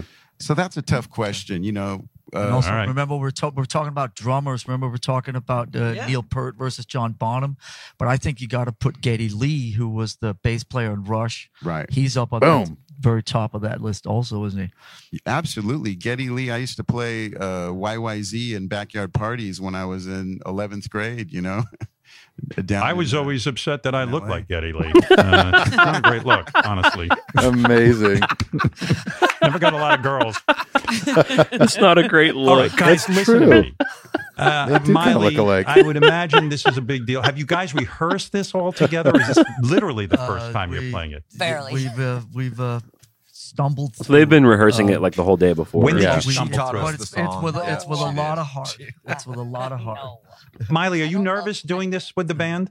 It's a different No. feeling than nervous. No, I'm nervous. I'm always nervous to sit here because this show sometimes this especially this room you Talking know what about I being really on miss, Howard Stern is show. being Yeah. in the room where we get to Yeah. have this But you never know what that conversation with guy's gonna you. ask you, man. I because know. for real. how you were saying the vocal really like kind of fed the instrumentation when you're in the room Mm. Hmm. it feeds this whole conversation and so Right. I just miss you Howard but I miss doing songs in that way because I Kinda like when the conversation bleeds into the song in an organic a song. When you're raw. when we were just having that conversation with Elton and listening to what James was having to say about writing It's it. like in when you're fear, talking to and the word rocket that kept man, getting he used doesn't was understand the science. acceptance. I'm still imagining Um, Elton is just y'all sitting on Zoom accepting just watching the him. music, the lyrics. He's like, "Are they gonna ask me any more Elton and questions?" How Yeah. he loves to be a session player. And you and I have had the conversation before that you kind of found your sound through covers, right? you guys Absolutely, yeah. Yeah, covering Metallica started as a cover band too. and so that's what resonates with me the most is because I've found myself through other artists like Metallica, Nothing Else Matters. You know, Angels Like You is a song I did with Watt, which is my pop rock version of a of a song like Nothing Else Matters.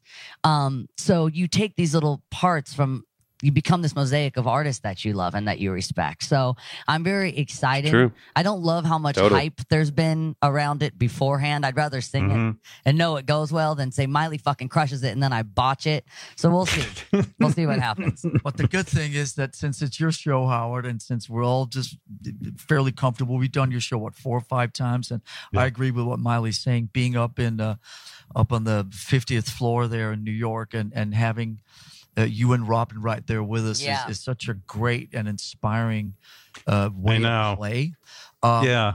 But you know, the good thing is that I if miss we- you too, if- Robin. If, we fuck it up, then uh, we'll just do it again. Yeah. There you go. Safety net Oh, always. Let's do this. Let's Let's do celebrate it. the Black Album. Come on. Let's celebrate this band. Let's celebrate Miley with the band and try it. And Miley, if it doesn't work out, And it doesn't try work it. out. We've been we've been No, rehearsing, I'm but just try saying- it. you say that? There's no pressure. You're here with friends. I mean, it's going millions of people.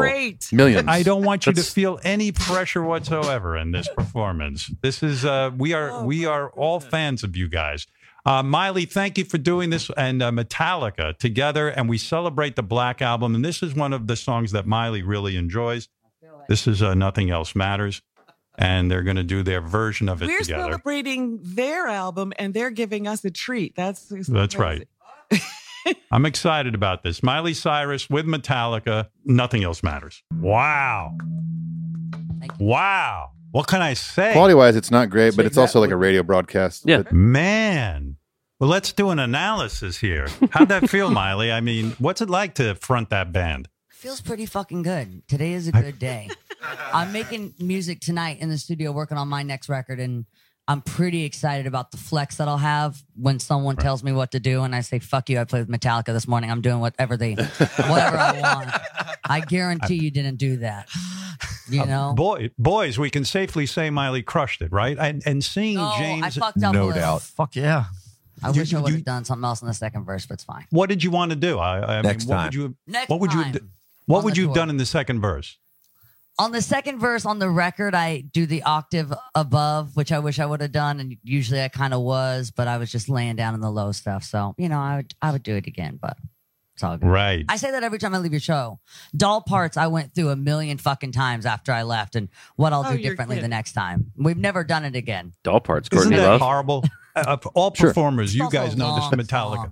Yeah, you guys know this in Metallica. You whenever you do a performance, you always you you, you do the, uh, the the post game wrap up, and you're like, oh shit, I should have done this, I should have done that. You can drive yourself crazy, right? Yeah.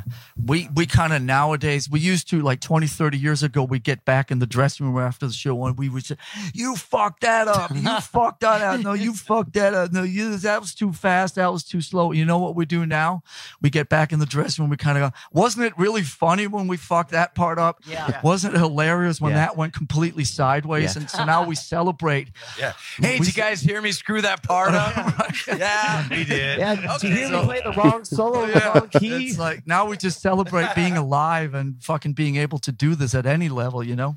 I got a tough enough time just being me. I don't need someone else, you know, helping putting me down. You know, You do it I, I plenty. need someone helping lift me up. You know, Mm. That's why Uh, we're you here. Did, That's right, man. You did spectacular. Amen. Thank you. It was exactly how it was supposed to be.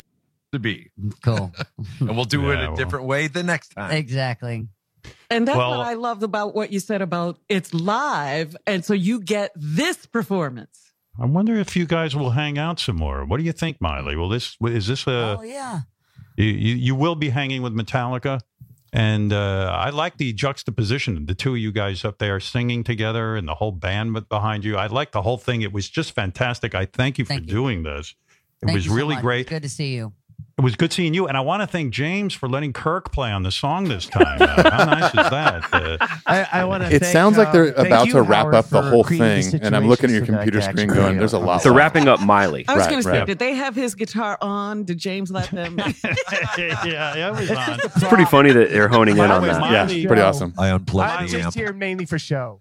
Miley, you'd be happy to know I checked the here for comments the on looks. social media. All my listeners love you. They hate me, however, uh, according to them. so, so you're, Thank you're, you're you. fine. This is a great celebration of a great album, the uh, Black Album, of course, uh, Metallica, 30 years. I want to talk some more about this. And uh, Miley, I want to thank you. I, I, are we losing you, Miley? Are you going away? Or are you? I'm out of here, but I love you and thank you for having me. Thank you so much. James, seeing you this- standing there while she sings the song is great. It was great stuff. It really was nice. She did it better than I could have this morning. You know, it's it is nice to It's tough to sing early in the morning. Yes. actually view Agre- someone agreed. else singing the song. You have to get up earlier Yeah. than Yeah. you would imagine Oh, just I- to prepare I- for it. Way earlier. I'm screwing up the guitar parts now, but you know, I, I've had to was leave just hotels in New captivated. York It for was TV nice. shows at It was nice to 2:45 in have the morning. someone It else sing sucks. Yeah, the morning Were you TV is nervous for her? crazy. Yeah. You either try to go to bed at like 8 p.m. or you just Um, don't go to Stay sleep. up, yeah. No. No. But then your whole She's neck, got the whole rest of your something. day is fucked too because She's you're, just- you're Yeah. done by 8 a.m. She's got usually. something. You know, You believe it's that not voice like of a- hers? Yeah. a sexual thing or anything. It's a, Right. it's like a aura. It's a confidence. It's a, but it's a real realness to her. that A real I- I realness. super It's a- that's- enjoy. that's more than It's real. also super You know, I for spent a us, lot of my um, life having a fake realness. It's super fun for us. Yeah. to, uh, Things have been better since it's because been real, the different- realness. It's a The real different realness is the interpretation way to go, vocally man. Than, than what James does. So there's Yeah. a different dynamic that happens musically, and there's uh, d- peaks and valleys and all that, and, and it's just Like super life. Fun. The li- We It's ran a it a couple due times time. yesterday. and uh, it's just super. A fun. metaphor, Again, peaks, like we talked yes, about earlier, we haven't valleys, exactly been out quiet. of the house for the last year and a half, and we haven't been a rock Anecdotal and roll band, portal of and we haven't really time. done The portal of anything. So time, the peaks just to kind of and come the back to valleys. LA again for the first time in, for me Crevices, almost two years, crevasses. Cracks and- just rehearsal and all these great people that are in front of us here, and sort of you know like you know uh, Blues Brothers style, getting the band back together again. Uh, it's just great, and then having Miley's energy. uh, Come in and light up the room. And Lars then is sing it great like she at did a promoting couple times stuff. yesterday. And He just really is, fucking yeah. Nailing it like she I mean, just did he's the- now. I mean, it's He's, such a spokesman. He's, What a is spokesman. with- The po- Lars, he's a what is with her spokesman. He's I mean, got a it's photographic it's an memory. Usually He's deep voice for a woman, right? Metallica's biggest to, to- fan. To start out that We've said this low a and lot. hit that, Mhm. that that kind of tone. Yeah, I mean, she definitely has uh, so much range, and like Yeah. you're saying, she can start that low in the early verses and then go up to uh, those crazy registers at the end. But it's so such a dynamic deliverance uh, for me. um back there on the drums. Uh, just kind of being She's able back to there play on the around drums? those high notes and You play know. different accents. Well, and you know, around it playing the and stuff. It's drums, super you see. fun. Let me ask you We guys a Play, I'll talked play if you about want me to go yesterday, home, I'll go it's, home, uh, Paul. You it's a see. different. It's, she delivers it differently than James does, and so it's it's fun Ob- for us. And- and- obviously. and then the great thing about this Of record with all course. 53 of these songs is that everybody's got a different take on any of these songs and none of them are Except Weezer. are, are the same No obviously, shit. but also Yeah. none of them are, are anywhere near what we did with the record 30 years ago so that's so fucking cool. Weezer's Inner Salmon Let me cover ask is you a super couple boring. Of questions, you guys, about um, about the whole Black album. First of all, one of the things I read was that you guys said three of you were going through divorces at the same time while the album was being recorded, and that had an effect on the music. I think it, it- now maybe I'm reading into this, but was it because you were free of your uh, relationship problems that it somehow freed you musically, or it makes you happier, or were you all sad? What the hell Good was question. going on Yeah. with that? Well, for me, just being in the studio and working on the music was a great opportunity for me to be away from my screwed up situation at home. So it was like a, a refuge, you know, working on this album, working on all the songs and whatnot, because I just didn't want to be at home. So That's I sad. used it as Yeah, a, it is. a- as a, a kind of a, a safe place. Therapy. Absolutely. You know what's amazing? The That's stat happy. on this album the the um the original 2009 uh, video of Nothing Else Matters has over one billion views on YouTube. Over one billion people have 2009? watched that. What? That blows my mind. I They guess need that to was put out when something. YouTube was And- and- when and when the video you got got on like YouTube. Nothing Else Matters. yeah. You sit there going, "Who the hell knows if anyone's even going to respond to this thing?" And and and you. You know what I mean? You're just like, "Oh, who knows? I don't know. I- It And there's- sounds good to me, but and I don't there's know. If 10 anyone will like it." billion and here we are, crusty years comments later, celebrating on and that one video, billion right. views, and They sold out. That's Um, pretty you know, crazy. so- right? Like, like I said before, just so Clifford many Haters. of these interviews we've been doing for this in the last week or two. How does it feel to have a legacy albums? How does it feel to have the biggest selling record of the last 20 years and, and all this other stuff? And I guess for me, like 30 years ago, it's like, oh my God, this is all so crazy cool. Now it's all more kind of just, uh, it's surreal. I think it's, it's the right it word. is for me. surreal. It just, I guess All star. we celebrate. We celebrate, like we circled earlier. We celebrate still being a band. We celebrate that we can be in the same room together. We celebrate that we can still make music. We celebrate the next record and the next next record after that. And we we're such a, a You heard it here first. Two more forward-looking records. band always. At least. Uh, Yeah, I mean- everything's about this moment in the future, and there's this weird paradox of sitting talking about you know, what did you do when you 30 years ago when you walked into the studio to make this record? It's like, I'm more interested in walking into the studio next week to work on the next record. You know, so there's this weird juxtaposition Okay. about all All right. that stuff about the past. We hear but you, Lars. It's fucking crazy to have a He's record sending us that's this, messages. uh, He is. appreciated by so many people. Yeah, it really is. And and you're right. You don't want to get sucked into just thinking about the past and you want to think ahead. But what was the original title for the album was Married to Metal? Um, instead of the Black Album. That was Uh, because three of us were getting divorced, and it was that was just a joke. Married Oh, it was a joke because that would have been a. I think that would have you know done in this great album if you called it. Married I to agree. Metal. That's a- it yeah. would have been a Might have horrible been a title. disaster.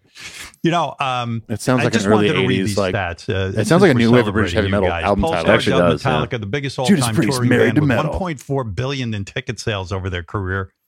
Only other band that Bonded by sold more tickets was blood. U2. That's it. Right. Uh, you guys beat out everyone.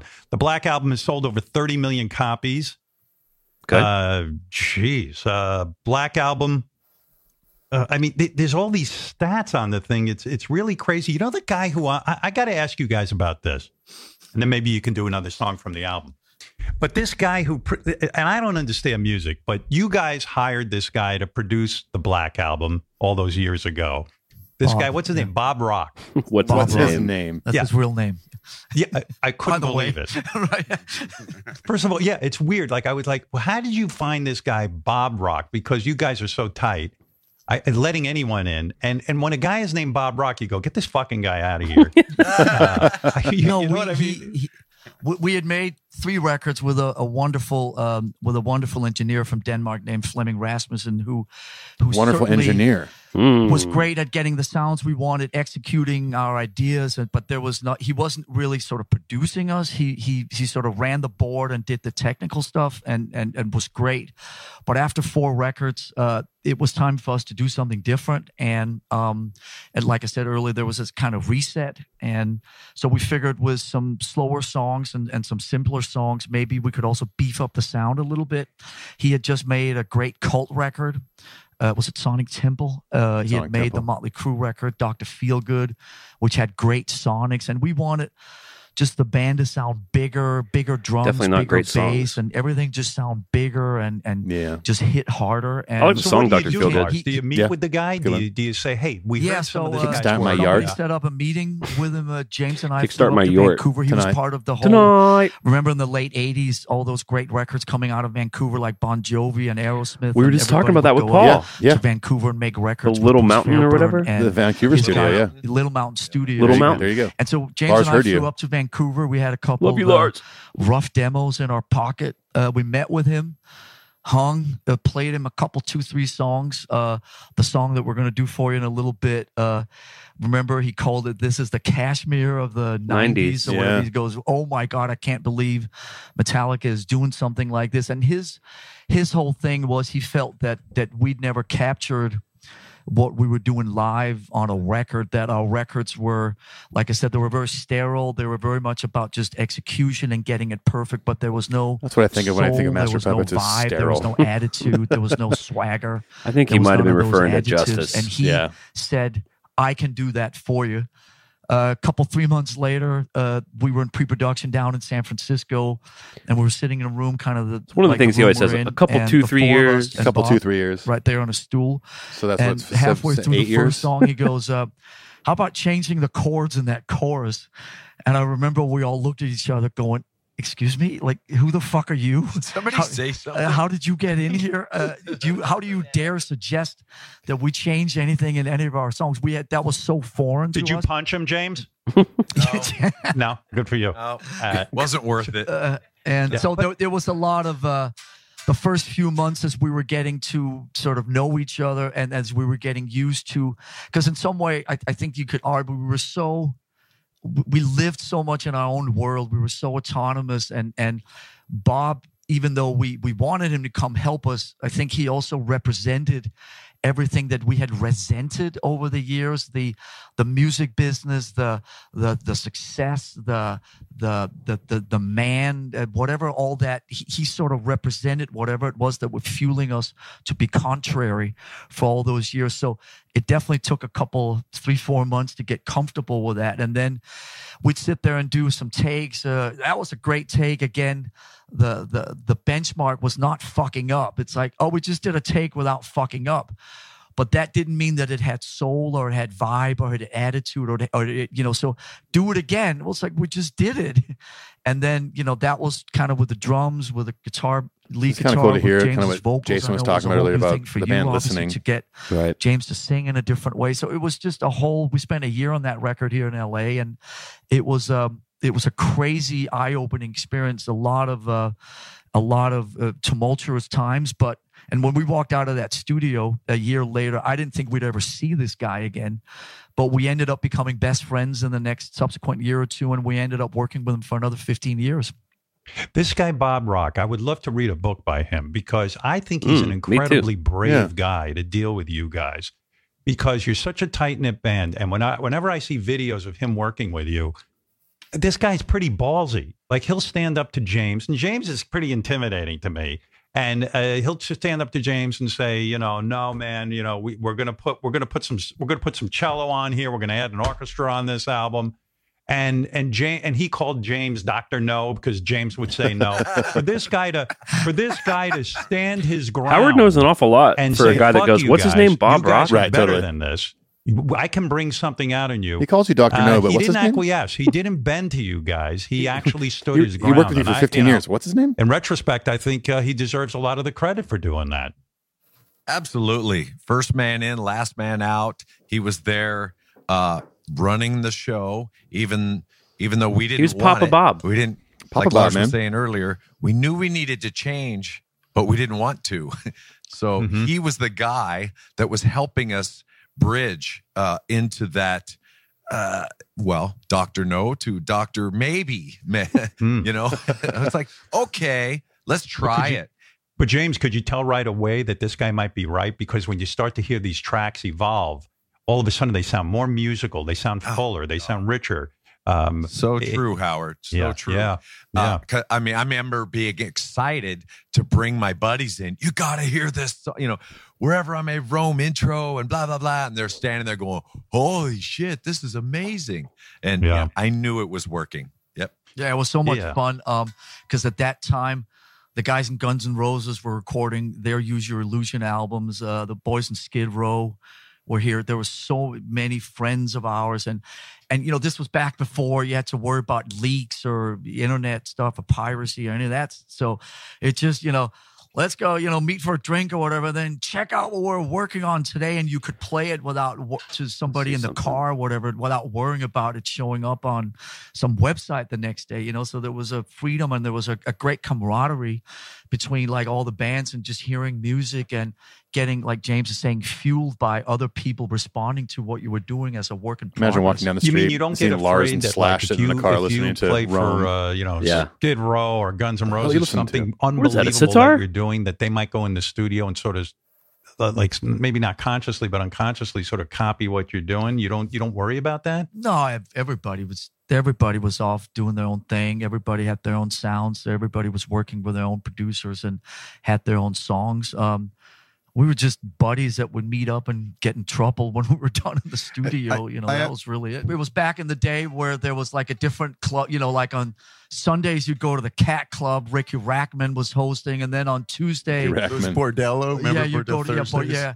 so you'd go to different and you'd see all the same people and and it was just like your friends i remember you know like uh, when you were just saying that so i remember when alice in chains came into town Mm. the first time it's like the first band out of seattle there's this new thing this was even before nirvana and pearl jam you'd sort of heard about soundgarden Yeah, they did and Facelift in Cornell and- 90 and all that greatness but Was it 90 or and the- 89? The, next band is coming. They came out in 90, They're in yeah. town. Will you show them a good time?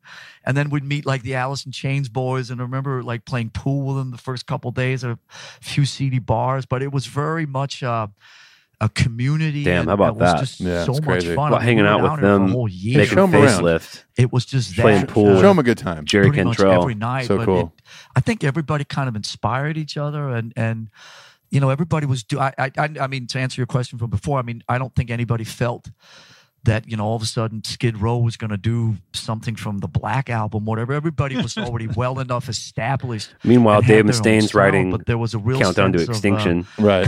camaraderie and and vibe and we were all just hanging out and end up in the same places every I wonder if night Mustaine was asked to at be a part 11 of the at 11 Blacklist. or midnight it's like okay Why is there no scene like that? I don't know. I mean, Why is there no scene? What- There's only there's very few actual metal artists So, on so it. we're in London, and uh, we're hanging out at. at a, I think they at a probably knew the hotel answer. with uh, Right. Sebastian Bach and Lars and I are in in this room. There's a bunch of people of us, and Sebastian was so excited about what we were going to do with the next record. This would have been Death Magnetic period.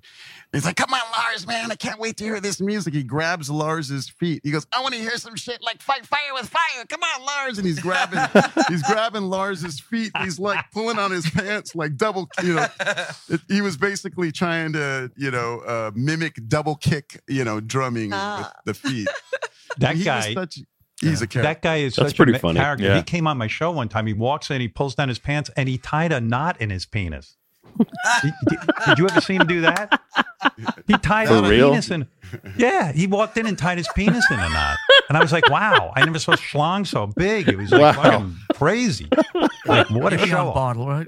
Uh, It was I think crazy. To answer your question from before, I Interesting. think probably is trying to now pivot. Because, um, Yeah. Anyway, to answer everybody's your just question. texting each other and, and So, you know, on- you it's got not about true. Snapchat things, knowing where all your friends are, whatever. I mean, I see it in, in my son's phone. Oh, God. It's like his 29 friends. Oh. They have the exact locations of where everybody is. Back then, it was more about being under the radar. Mm-hmm. But I think because there was a different night every place, you knew on Sunday night that all your buddies were going to be at the cat club. You knew on Monday everybody would. Have, you didn't have to sit and you know call everybody or look at social media or whatever. That was just the hang for that particular night. Um, so it, it worked out well, but obviously It's you what we know, call the it's good a old different days. Time. The good Man, old days. social Social media was is a rock- ruining everything. It, social media has ruined the whole fucking everything. I tell you the way you're describing it. But le- let me just harp on this one more time because we're. uh, By the way, in case you're just tuning in, we're doing a special edition of the show. We're celebrating with Metallica. Amazing accomplishment. 30 years. We're gonna be talking for the next anniversary five hours. of, Uh, Black Album, band's been together, what, 40, how many years? 40? Uh, the 40th anniversary uh, this fall. Crazy. And and uh, and there's so much to talk about, but it just, just, let me just let me clear up a couple things in my mind here. The guy who produced the album, I read somewhere. The guy. uh, whatever he owned of the. In other words, when you Torf guys make an album, Rourke. everybody owns a little chunk of the publishing or whatever. He sold his piece of the Black Oh, Album. yeah, Bob Rock And sold to it, me, yeah. publishing, That's right. surprising, only in that if I owned a piece of the Black Album, which I mean, ka-ching, uh, in terms of publishing, um, uh, I would never do it because I would get a check every year that would just, you know, would basically pay my entire nut Every two- So or you, twice a year. so to me, w- th- th- isn't that surprising to you? Did you talk to Bob about that? Why he sold his piece of the uh, album? well, you know, I, Mm-hmm. you know, I talked a little, a, a, a little uh, uh, to Bob about it, and you know, his whole thing is that uh, he- you know he's getting older, and there's still things he wants to do, and so that was his rationale. There's still music he wants to make, and you know, stuff he wants to, to accomplish in his life, and that helped him do it. Mm-hmm. Were you More power guys? to him. Yeah, more power to him. But Kind of a- on- on you what guys, scale? you It's guys like- are in the there's no business. way of- Bob He really Rock wanted is- to- he really of wanted to go to classic Disney rock World. Tunes Yeah. and stuff. There's no right? way that You Bob guys Rock have is your poor, you own publishing know? business. And He wanted to um, go to and- Six and- Flags which is over Georgia. fascinating to Yeah. me. I'd love to hear a little about that. You guys actually buy up songs, right? And and and and and have um and have made a business of that. Am I correct? It's something that we're uh, in the early stages of. Yes. Yeah. Eh, but what songs do you own? I mean, I wonder what d- d- does it matter? Like, would you buy "Yummy, Yummy, Yummy"? I got love in my tummy. Uh, you would. you want to own that. Kurt, Kurt, Kurt wants to own that one. Kirk wants to own Uh, that. But is- is it only no, a I mean, certain there's- type of? No, no, no. I mean, there's a there's a lot of great there's a lot of great artists. Obviously, there's a lot of great catalogs, and there's a lot of um, you know, there's a lot of songs that that have, you know, just I don't know, take somebody, uh, pick somebody like the Zombies. You know, you, you know the Zombies. We know the Zombies. Time of we the all know season. Zombies, but Great, great they're band. just like Morning to continuously you. played on the radio and continuously. I just know streaming, really and- that and one song, Time we of the Season. Felt a couple years ago that It's the we have such an time of the awesome team and such a season great for group of, uh, of managers and people What's around your us. And name? we have our own record company. Who's and, your and we, daddy? you know, worked so hard to kind of do Is our he own rich like me? infrastructure and, and just heard be of- autonomous Tell and, me, and kinda do you do our own things. So find it? we felt maybe we Great, could like contribute '60s. They were a something '60s band, right? Yeah. to other artists and help. Uh, What song are you thinking we've been about? schooled uh, by our blanking on the name right managers now, but I'm gonna to tell you in a Be second. very Um, uh, protective. He's of our looking own it up. stuff and to really care about The album what Odyssey and happens Oracle, to uh, it Care of and- Self 44. and at the same time, Great then we song. feel that we can look all our fans Okay. in the This eye. record and go, right here, every Odyssey and decision that Oracle, is we're awesome. Making Okay. is made for That's the right 68. reasons in terms of transparency and and for purity and so on. So we felt that we had a team that could help maybe. Um, uh, to sort of navigate these kind of paths for some some other artists and maybe even some older artists you know we when when we meet a lot of older artists, uh, and we're obviously among them, but we meet guys even a, a generation or two older than us. For instance, when we made that record with Lou Reed uh, Uh-oh. ten years ago, every day we would hear Uh-huh. The stories record that shall from not Lou be about named. how much he got fucked over by the biz. You know, in the '60s and the '70s, all the artists were literally at the bottom of the food chain after the the managers, the the the promoters, the T-shirt people, the agents. I mean, the last people on the totem pole were the artists that throw him like a you know car once in a while and then you know they then they'd go away but they all just got fucked and our friends in Black Sabbath have told us di- different uh, similar stories, and you just hear so much. It wasn't really until the '80s when the artists started kind of taking the power back and being a little more uh, in That's what the control song is about. The Rage of what Against the they were Machine. That's doing. right, yeah. And, and we figured if we can help make a difference at some about level, 80s bands getting with screwed by other record artists that have labels. been screwed over, then uh, that's a good thing and a, and a way We to gotta contribute. power back. James, do you think Bob Rock should have sold the rights to his portion of the Black Album to you, uh, to the band? Um, would, would that be Mm. something you would have been interested in? That's a good question. I, I had no clue that he was doing that. And, you know, he owns it. He could do what he wants with it. And right. um, I'm sure he had lots of advice from people, but um, I don't know. It, I don't know if we would have bought it. We want to buy Yummy Yummy, you know? No, listen, I, could see Metallica presents Mambo Number Five. It would be, uh, it would be, it would be unreal. It That's really would. amazing. Hap- happy birthdays, probably. You know who owns Happy Birthday?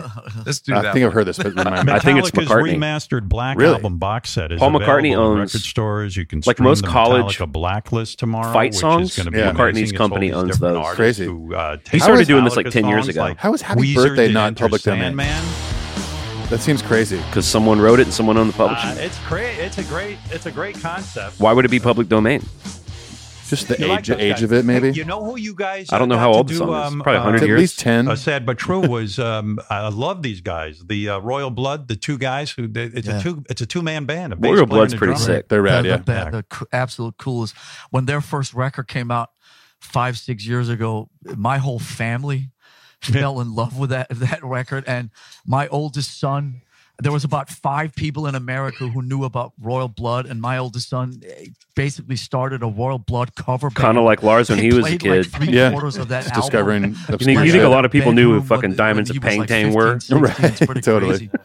But you know, it's Uh, interesting. Lars have you did, heard, though. Have you Yep. heard? Um, have you heard? Uh, Cause sad but true is, is is the song we're gonna play. Um, but have I you feel like heard we're on the cusp of Stan that with, like, a Fender band like version Bokassa. and the Jason Isbell version of these. Like, uh, I- I- songs? I tell people about Just- Bokassa all the that's a time. great You do? example to me. and The Yeah, one I've someone's been looking for some new telling people music, about, something uh, heavy. Sort of the the But wants the- to have a the good time scale of always. The diversity. I'll tell people about Dave Matthews Yeah. Band all the time. Do you have the same? Well, they Fender one need it. there? I Um, don't They need have the that help. here. I, I, I was even thinking about the um the Chris Stapleton uh, uh, version yes, of yeah. uh, I heard Nothing that Else on the Matters. radio last night. Fucking great. Yeah. Yes, this is really an exciting kind of thing that's going on here. That's Chris Stapleton.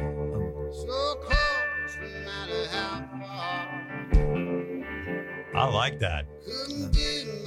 Tremolo guitar. I think sounds that's cool. boring, personally. Really? You know what I this dig his reminded version. me of? It, it you gets. guys cover Bob Seger's "Turn the He's Page." doing the Chris Stapleton thing, right. Which I Yeah, think is that's boring. right. Really? Yeah. I like him stuff. But it's interesting to hear how different that It's is fine. from what Miley just sang, right?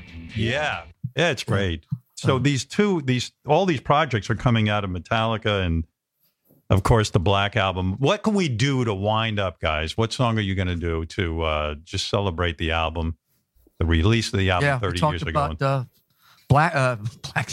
We talked about uh, Sad but True. Sad Ah, Uh, but true. Sad but Such a true. great song. Sad but true. Anything you want to say about this song before you perform it? I know you've done it a, a bunch of times, and it's just a great way It's just to a remember bunch. the I know album. you've done it remember tens the of song, times. Remember the. I feel like that. Remember you keep all hearing the, the work, but like, uh, this is turned such a down good electric song. guitar in the background. I bet you that's Um, James. yeah. just- Anything come like to mind? Lars was saying, this was Kinda one of the goop- first riffs. Not that nervosely, Bob but kinda Rock just- heard, and he was like, Just say, "This "Let's is play it. Let's do this." amazing." It's like, really? Okay. Well, We didn't it know. Was, yeah. Thanks for telling me. Okay, you know, but it speaks for itself. And tuning it down, just uh, this is a fun song to play. It's this is the "Do You Want Heavy" song. This is What does that one of our mean? heavy songs. What does that mean when you say tuning it down? It was a big deal for you guys. You had never tuned down before. We're not. That's guitar actually players. not What true. does that They had mean? tuned down before. You're taking thing that the- should not be. That's right. Yeah, Low Master of Puppets, string 1986. and Turning it down in pitch so it gets Hmm. lower and heavier. And and in in this song, we tune down all the strings, all six of the strings, so it's lower and heavier in pitch. Yeah, a lot of the grunge bands were just doing a drop D where they'd take the top E and Yeah, drop just it the down. sixth string. And Uh, Open D. Open D chord, in other words. They, That's what kinda. they would do. Yeah, it was Right. kind of easy way to play a, a a riff. Um, we just took everything down. It's like, well, if one string's good, let's take them all down. And that's what we did. Whose idea was that to take all the strings down? Well, uh, probably the guy tuning our guitars. oh, really? Probably a mistake.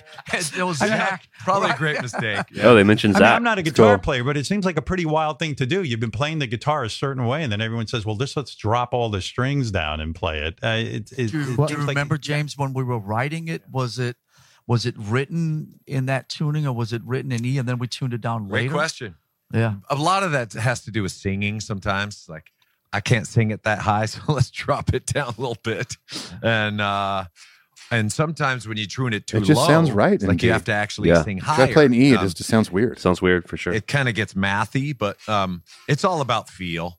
And I'm sure we tried it straight regular tuning and then dropped down and we said, uh, you know, we said the riff sounds better. I'm that glad they way. didn't do That's that with usually Sabbath how True it and then be ends like, up. let's do a whole It's- record like it's, uh, that. which they ended up it's a doing with St. taste Anger. test. but- Pepsi Some bands Challenge, drop whatever you tune and wanna then they call do it. everything like that. This sounds for sure. better than that. At And the they'll- end and they'll of the do it live, day, but- you know, what sounds better To E It's flat. not A lot of the about stuff- yeah, my E flat. idea or your idea. But I mean, not do a lot of whole the stuff record comes together in the studio Uh, in standard D. hey, Right, I yeah. got- Somebody's got an idea. Just try it this way.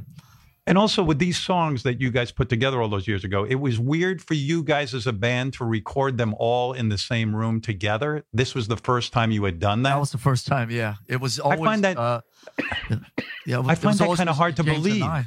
Yeah. Yeah. But that's what we were talking about earlier. Um, and and and I'm not exaggerating that point for fact. Don't you dare. The objective. Better not. So we wrote we wrote songs, we wrote an album, and the objective in the recording studio was to execute.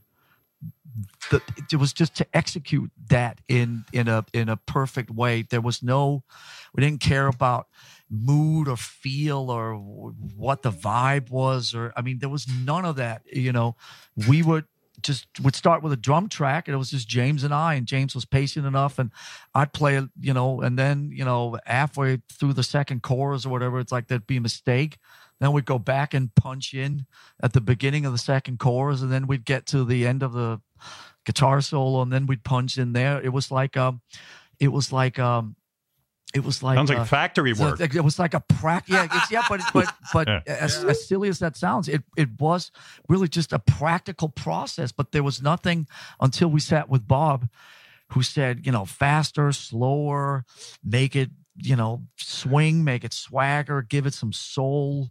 That didn't have the right attitude. We had never been exposed to any of that, and it A just producer. so opened our eyes Right. to a whole different way Right. of doing it. It's crazy. Wow. Well, let's celebrate the album with uh, this performance. Here's the boys in Metallica uh, playing live for you on a special show. Uh, Sad but true. Great song. You still have it, boys. We skipped the performance. Wow. I just thought it It's was a still short version there. of it. That- that- Magic that- is there. Wow, is that the, something? uh, what TikTok a great edit. song. The What TikTok a great edit. Love it. album we're celebrating with Metallica. And that live performance was fantastic. I, I, it just, the, uh, the, the that lead guitar is just something else, Kirk. When you fucking well on that thing, it must. It, Kirk it's getting just- some love. it's fa- Love it. When do you know you're a professional musician, Kirk? And I, I mean, I don't mean any uh, You funny. cash I don't the need a funny check. answer like uh, I That's just right. realized it yesterday. Uh, How do you know when you're playing on a level that is good enough for a professional uh, musician level, a master level? How do you know? When people get up and walk out of the room, Because That they're means you're- jealous. You're, moving. No, that means that means you're moving someone emotionally with your playing, whether it's good or bad. You know, that's for me. That was when Interesting. I, That's a I felt like I strange was actually answer. reaching a point where I was communicating. I've had with my master level many times. because I was driving my parents and my sister crazy all the time, and I was loving it. I was loving it. No, I, what I'm saying is you you practiced and practiced and Howard's like, practiced. no, you drove that- your parents crazy. that's not the You answer. That drove didn't your really make sister sense. Crazy. You start to play in bands in high school, I imagine, and try to find anybody who will play with you. But Mm-hmm. there comes a time where you say to yourself, "I'm good enough to make Howard's a just like, career out of no. this." No, Right? no, no. There's a I- moment. I don't maybe. accept that. I- I- Was there one That is not moment real. where you said, "I think I can do this and make a living at it"? Yes. And that was when I was able to put on a Thin Lizzy album and play an entire song from beginning to end. Ah. And then and then like, It's, like, literally still the not really next day, answering. I went to this drummer's house and we played the exact same song, him and I together, and it was the most amazing feeling, Howard. It was a total accomplishment. It felt like I it, uh, the same feeling when you get when you learn how to ride a bike. You know, I can do this now. I can do this. I've seen other people do it. That's now I true. can do it. Yeah. What was the Same Uh, Thin Lizzy song? It was a song called Johnny off uh, uh, uh, Johnny the Fox, and, And it you was an obscure Thin Lizzy song. And you were able to stand there and like without like looking at As sheet are most music Thin Lizzy or, songs. or, or, Right. or, or fucking up. In other words, It's it, not fl- it, it Jailbreak flowed. or the You boys are could back in really town. nail the or song. whiskey in a jar. Well, I played haven't heard it that a- one a- yet. a- literally like 50 times that day. You know, once I, I, I learned the song, it was just over and over again, repetition, because I loved it so much, you know? And I love the processes of playing the beginning all the way through to the end and stopping and then starting over again because I didn't have that within any sort of like songs. I could play parts of Jimi Hendrix songs, Allman Brothers, Led Zeppelin, but it was that one Thin Lizzy song I could s- play from start to finish. And I've only been playing for about maybe a month or so, but I could play it Mm. right. Also, that was a big thing too. I played it correctly. And you know, it's it's just you just know inside. I mean, it's like it's like for instance, you know, when did you know that you, you would you would become a DJ? When did you get that initial feeling? There's something, there's a spark inside. It's in your heart or it's in your mind or something. You just know I can do this. It sounds And like you Seth Curtis feel said to you while like you're both there's sitting the on a surfboard waiting for the possibilities or waves. something Totally. literally being laid out in front of you in that moment. You know, all the future possibilities. So young, some young kid, listen to this now. It's it's it's not only about desire. It's about just it's it's about sheer will. It's about like I gotta get this. I I can make myself into a professional musician. And though most importantly, or equally as importantly, inspiration. You know, wanting to do it and f- and s- f- seeing yourself being creatively engaged and artistically engaged in what you're doing and seeing the potential of that uh, with with yourself in the future. And yeah, it's a big thing. But you know, I really felt good the very first time I ever got paid. I got Mhm. paid like There- fifteen. there we go. bucks. Me and me and a bunch of guys played a house. That's when you're a party, professional, And we by the got way. sixty dollars. That is a good feeling though. When the first time you actually like make money from like playing a live gig. That is mind blowing, Wow. right? The first time someone I just I pays you. played my guitar and Yeah, someone just I gave me can't some believe cash. it. Yeah. I mean, I it was remember that, like, too. Really? Let's go to I- that was McDonald's. so easy. Now I'm talking Quarter pounders on me tonight, boys. That's right. So I went out and bought some beer. You know, like all or that all young musicians probably remember end up that doing. time we were at the uh, it was the end we'd been out opening uh, for ozzy for about what five six months in america on the master puppets tour it was the first time we were out playing arenas we were i mean it was not possible to have a better time we're out there with ozzy uh, we're getting into all corners of america playing our music to 10 15 20000 people every night i mean literally just fucking kids in a candy store at the last show in wherever it was, it was Virginia or something. You know, uh, our manager came out, and we're sitting on the back line of our bus that we were all sleeping on, traveling on, and he said, um, "When you get back from this tour, you'll all have enough money to buy a house." Remember that? And we all sat and go, "What? What?" It was like Yeah. we're, we're we're just out here doing this for the fun of it, and Right. we're A having house such a great time. together? And then we also get a House house together. Fuck, that You're was like, the Beatles. You'll all You'll have sleep enough together. money to have one house. One house, yeah. Yeah, a Uh, and yeah, it Metallica was like house. so surreal. It's like fuck. We also get paid for this. Uh, I, re- that I was remember so that crazy. because Cliff Burton said something really funny afterwards. He said, "Yeah, I'm going to buy a house and buy a gun that shoots knives and shoot it at the walls." By a gun that shoots knives. Oh my gosh. Oh, a gun that shoots knives? Wow. Never Why heard would that. you want that? It's amazing. It's called a Well, Cliff Burton called a crossbow. is like uh, Well, had a- you know, had a that was a- chaotic that- mind. that was- sometimes. Good night, to our continent. We are a gun that shoots knives. Good night, Dark Continent. No one There's so counted many on things to James's. think- You know, I read a story Fact about you check. guys when I was just thinking about doing this interview, and um, I read something crazy that you guys would smash up dressing rooms just because you you felt like that's what you were supposed to do. You didn't realize that it would cost you money, but you had probably l- worshipped a bunch of bands. Probably and Van then Halen. you read- Yeah. Tell Howard the Bill Graham story. Oh yeah. Oh, this is a story about the promoter who basically sat him down. yeah, and was like, "Hey, Throwing man, you need to grow TVs up." out of- yeah, uh, of of hotels. That was just all the stuff we read in like Cream magazine or the stuff back in the day of you know Led Zeppelin and you know uh, right getting away with with all kinds of chaos. Uh, we felt that that was well, that is what you're supposed to do on tour. So it, it was uh i think probably more in the jaegermeister days of right um me and a few buddies would get together and you know we would just be that that stuff made us crazy like really crazy um well what do you mean? Great story, What do great you mean? Story with uh, Bill Graham. Remember, Bill Graham was like the legendary promoter that took yeah. the Rolling Stones on tour. I mean, he was the first. but this was like Day on the Green or something. A league. Yeah. yeah, I mean, he was the Yeah. first. and So he he basically ran San Francisco, it, obviously in the best of ways. And the first big show that Not we a played, mafia. uh, we got to open for. Where there, so the legendary shows back then. Remember all those stadium gigs in the '70s that Aerosmith and Blue Oyster Cult and Leonard Skinner and everybody would show up on. So we got they were called Day on the Green, and they were an institution in San Francisco. They would have two or three of them every year. Kirk used to go to them. Uh, Cliff used to go to them. Uh, So we got invited to play our first Day on the Green in 1985. It was the Scorpions and Dawkins and a whole bunch of bands, and we were we were uh, you know playing at 10 o'clock in the morning when they were opening the gates and people were coming in. But I've been on we those. were having a great Oh, yeah. time, and we were uh, hanging out, and and and by the time the day was done, we were all obviously completely ripped out of our minds, and the dressing room got a got a beaten, took a beating, and then you were summoned a redecoration, Ah. a, redecoration, and then James on Monday morning was summoned.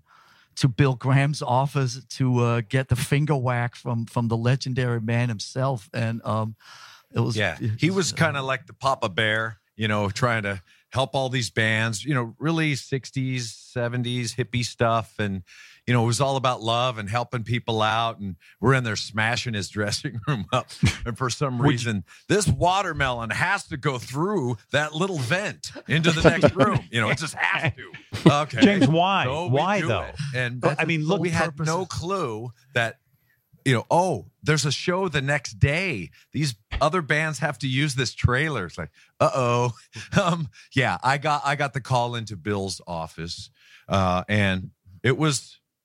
It's like I'm not going to this, and management's like, you you need to. We need this guy. He's he's he's he's got a lot of pull, and we need him in the Bay Sellout Area. move. This is where you guys live. You got to clean up this. That's a little mess. thing called Um, business. yeah, Could I Bill went in get and- yes. James? w- Could Bill get through to you, or were you such an angry young man that like even it's like, hey, you know, fuck this guy. I'll go listen to him, but uh, I'm you know who gives a shit what he has to say. In other words, could anyone? Could anyone? says have in other really words a gotten lot. Through to you He at does, that yeah. point in He your does, life? for sure.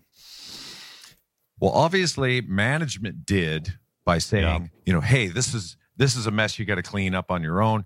You're screwing the band up here. It's like, oh, okay, that that's important. That got to me. And um, but when I went in, he said, you know, who who- who do you think you are? You know, you could think you could do whatever you want. And he says, you know, I'll just tell my secretary to come in here and you know bark like a dog or whatever. You know, all this stuff. It's like Yeah. that'd be funny. Let's do that. You know, it's like no. why did you that's think? not Why what did you think you were entitled to do that? Why do you seriously? Why do you think like you you you know at that point in your life you said fuck this? I can do whatever I want. Yeah, I wasn't thinking of anybody else. It Right. was me and the Jaeger and my buddies, and this is what we want to do, and this is how we celebrate life by smashing someone else's stuff.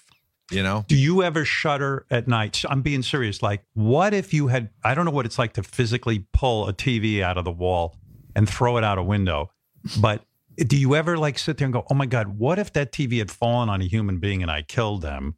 My whole life, I might have ended up in prison and I never would have been in Metallica. Do you ever think, seriously, think about that? every day with pretty much every action I did back then, you know, whether it was, you know, hopping behind the wheel when you're intoxicated or, you know, trying to tackle a fire hydrant in the, you know, I don't know, just all the What? stupid stuff that we did. Tackle a fire Yeah. hydrant. I'm super grateful. Dumb that drunk- we are I'm not familiar with that standing one. here Dumb drunk stuff. You haven't tried that, bro? alive, Super fun. and be Yeah. We'll do able it on to tour this play fall. and Okay, cool. realize that First time for Okay. everything. There's some things that are regrettable. I gotta let them go. I can I can clean all that stuff up. But at the end of the day, Bill Graham was certainly one of those guys that I respect because he took the time. He took the Mhm. time and effort to Time say, after "Hey, time. Yeah. If you follow, uh, I'll catch you. You are cared about. I and am I've Bill Graham. seen- I've seen this. I've seen this happen. I've had this same talk with Keith Moon and Sid Vicious. I've had the same talk with those two guys. And I think, uh, okay, thanks, bye. And I walk out. And then I'm thinking, all right, I got to go back in. I walked back in and I said, you know, uh, thank you. You know, my dad has never had talks with me about this. I had really no guidance. And Right. Thank you. And I will, I will take this to heart and I will respect what you said and do my best. That shows a lot of The next character. time Yeah, I it really remember does. We played in town. He had the He wrapped whole everything in plastic. backstage yeah. covered in visqueen, which is clear plastic. I mean everything. Right, And yeah. duct tape. Yeah. Everything. The whole Visqueen all the and duct walls. Uh, our guitars. I mean the food, uh, TVs, everything. pretty was good joke. covered. Yeah, real good. And then I got it. It's like this guy's not only cool, but he's got a great sense of humor too. But I Yeah. think also, if, if I can just throw in, I, I think, you know, when I think back to those early days, I mean, so much of our fuel came from being contrary and from being, you know, we Outsiders. were all outsiders. Yeah. We, we didn't belong anywhere. The only thing we Can they had was hear us each right now? other. and, and there was, Dear just God, a it's few me. of us like-minded. We, Hello, it's Elton John. I'm still we were waiting all here. For, loners, ask me another question. What if Elton John just crashed in? whatever Has word anyone you asked me a question about me, right? Or, he, or something real there was subtle this where he was whole like, thing about exactly, Lars. fueling all Couldn't agree more. energy Like, oh my God, Elton, establishment sorry, Elton, we in never a hung up. Contrary way, you know what I mean. And so the music business at that time He's just was- waiting for a was question supposed about to when he write wrote three-minute songs Yeah. that go Tiny on Dancer. FM Is Monty still radio here? And AOR, and, and you're supposed to look like this, and you're supposed to, you know, all that stuff, and every every fiber of uh, Metallica's DNA for the first few years was to just give the middle finger to what it was supposed to be, and so we we just acted contrary to everything. If people said go left, we'd go right. If people said behave, then we didn't behave. If people said you know whatever, all of that fueled us, and that was the that was the scene that that we came Gave out 'em of. fuel, and then the gave 'em crazy thing fire. happened. Gave uh, 'em that which they Along desire. the years is that as the music Kinda like when that you we get were fuel making, and fire. uh, Yeah, became the available to more combust and more and- people up through the 80s all of a sudden it was like holy fuck there's thousands and thousands or tens of thousands or hundreds of thousands of people out there like us and that all of a sudden by the time the black album showed up 10 years later kind of became the mainstream you know what I Yeah. mean? So i- Well, in that's- my mind, in my mind, when I think back to that, you know, the, the great thing is that the Black Album was our fifth album, but when the Black Album finally came, it wasn't so much Metallica moving to the mainstream; it was the mainstream moving to Metallica. I've and said that moving out exact thing, further. yes, was the on this same time, it podcast. was Yeah, you that have. same year, And I agree with it. Somebody sent me. Uh, like a screenshot or a meme or whatever these things are called, like a couple weeks ago, of because they still weren't doing the Black mainstream shit. Album They were doing still doing their own shit. uh, Nevermind, Nirvana's Nevermind, uh, the Guns N' Roses Use Your Illusion albums, uh, the Pearl Jam album, the first Ten. Pearl Jam album, Ten. and Soundgarden's Bad Motor Finger. they And all Blood- came out Blood within Sugar Sex one Magic. month of each other. Isn't Wow. that crazy to think about That now? is. And, so at Yeah, that right. time there was a whole there was a whole seismic shift happening in in the way that music was And I had getting out Lion to King people song at the because time. I'm still the- here. the- the MTV Circle of hair Life, metal and all that was anyone? kind of going away and all of a sudden all It's the 50 -year-old enough to kids make were embracing kings something that was and way more real vagabonds. and way more like who they were rather than, than these prepackaged, you know, record company created products. So it was a really Shit, man, interesting Circle of Life. That was a summer. great song. And again, when I saw, you know, Nirvana and all that coming out right at the same time, it was a fucking it was a- a crazy time. It really was. Yeah, because what you're mentioning is every one of those bands, and especially Metallica, stuck to their guns. And I said this at the beginning when we were just starting this today. Honey, he I did. Oh, said, "Thank God you stuck to your guns." And and you know, honey, I'm so really thankful. musically and even image wise, believed in yourself enough not to bow to whatever the current thing was. Otherwise, this album that we're celebrating today never would have come about if you had kowtowed to the uh, the establishment who tell you, you how kowtowed to at the make Cow an album Palace. or That's right. What to It's the place to sound do it. like. And uh, let me let, let, let us just say this: it's an amazing accomplishment. I'm glad I got to celebrate it with you guys. And um, I, I want to say that um, there's two projects going on for Metallica right now. One All of right, the and then- projects is And I think he just does the obligatory promoting Black Yes, of Album course, of box set, course. Black List. There's lots to promote. Um, Lots going on. Some fun sauce in there for sure. Well, I mean, I love hearing Howard talk to my favorite bands because I love I Howard know. Stern so much. Now, he's beyond his heyday, and I get it. You know, he's he's mellowed out a lot. He has, he has, but he's but he still has a massive show. But I do love that he's willing to ask them about like, hey, Bob Rock sold his publishing. What do you guys think about that? Yeah. I've Do- never, do- I haven't heard them talk about. Do you that. wish he sold it to you? You know, exactly, things like that. Yeah, And- exactly. Like and James, what do you think about He's that? like, I didn't know it was happening. um you know he he he brought up like with miley cyrus who i guess is like california sober he's like have you and james ever talked about sobriety and Yeah. james what do you think about being california sober is that really sobriety i mean those are like those aren't questions you're going to get on the tonight show Uh, No, no, of course not. No, when I- you're I when love you're, those questions. when you're fuck when fucking uh jimmy fallon's giving you a nuggie on tv you know All right. No, those are great questions, and Howard, Howard is a, a good interviewer for sure. Uh, yeah, I love the questions he i asks. love that bill graham story dude I know. I- I've heard that story many times, and I mean, I love that you know Metallica didn't become the band and continue to be the band that's still backstage in their fifties, like trash and shit. Like I've seen that stuff, not uh, on, on a band this scale, but like going on a thing like Warp Tour and seeing like veteran bands in their like mid 40s Mm-hmm. like going on a, a younger band's bus and just destroying it. It's Wow. like what the fuck is like? Are you trying to help them prove them? What what, what are you doing? You Yeah. know? it's just so childish, man. Weird. Yeah. I have I have you know tried on the uh, trash the hotel room outfit. Never have. When I was in my mid 20s, I was on a rock tour with and we were selling out clubs. We thought that everything was going to happen for us. Right. It's pretty weird when you do 40 shows in a row and all the clubs are sold out. That was a pretty amazing feeling. Sure, of course. And uh, we were all young and we just thought I thought it was going to be the last band I was ever in Yeah. and we did that a few times. It felt it didn't feel great, and and Yeah. it's like it's like I see this with my daughter all the time. It's like you try stuff on to see what it feels like, Mm-hmm. and I guess the unfortunate thing about the band you're talking about is I guess it felt good to them for a while. For us, it didn't Yeah. feel good to do it. I remember like throwing everything out of the room, like throwing it out the door, and it was over a balcony, like a motel, Yeah. like a one. And we were like throwing the yellow, you know, the the yellow pages and the Bible that comes in the drawer and the coat hangers and I just feel bad. I have too much of a guilty conscience. I think. I, Yeah. Like even if I was wanted to try it on and, and just let me see how this feels. Like like throwing something out of a window, I'm sure feels great, but when it's not your shit and you know that some other dude or or, or someone's gonna have to clean it up. or a woman has to come in and clean it up, and it's just annoying. I I don't know. I Oh. just Well- I, I would feel too bad. and we weren't like famous. We were like staying five to a room. It was like right. It was like our only hotel room. Damn it! Who threw the bed out the window? We needed that. Exactly, We needed that. Yeah. Um. That was a great interview, though. I, I really enjoyed it. Yeah, me too. All right. Well, let, listen, this has been a long episode. Let's let everyone get some rest. And uh, the things to remember are Lord of the Vampires is out. Go listen to it. Golden West, pre save it. You can pre order it. It comes out on October 1st. If you want the vinyl, the physical media, you can pre order that on October 1st. Yep. Uh, if you want to come see me and Ethan play with Morgan Wade, those tickets are on sale. You can go to morganwademusic.com to see where we're going to be. We're, we're doing a lot of major cities this fall. Um, the Night Between show, Name the Bargain. Magbar, September 25th. Magbar. 21 and up. 21 and up, September 25th. There's no cover charge or anything. It's just a an official Metal Up Your Podcast party, even right. though we won't be there. Anything else? What else is going on? We're g- giving away the box set. Giving away the box set. Um, uh, I- as far as as of last night, there was only one person that uh, that entered and left a review for last month for the patch Okay. contest.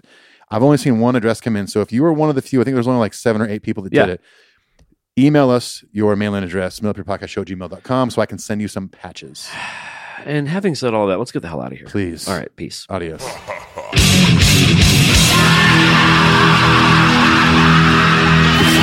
were our advisor, what would you say? Then I would say, delete that.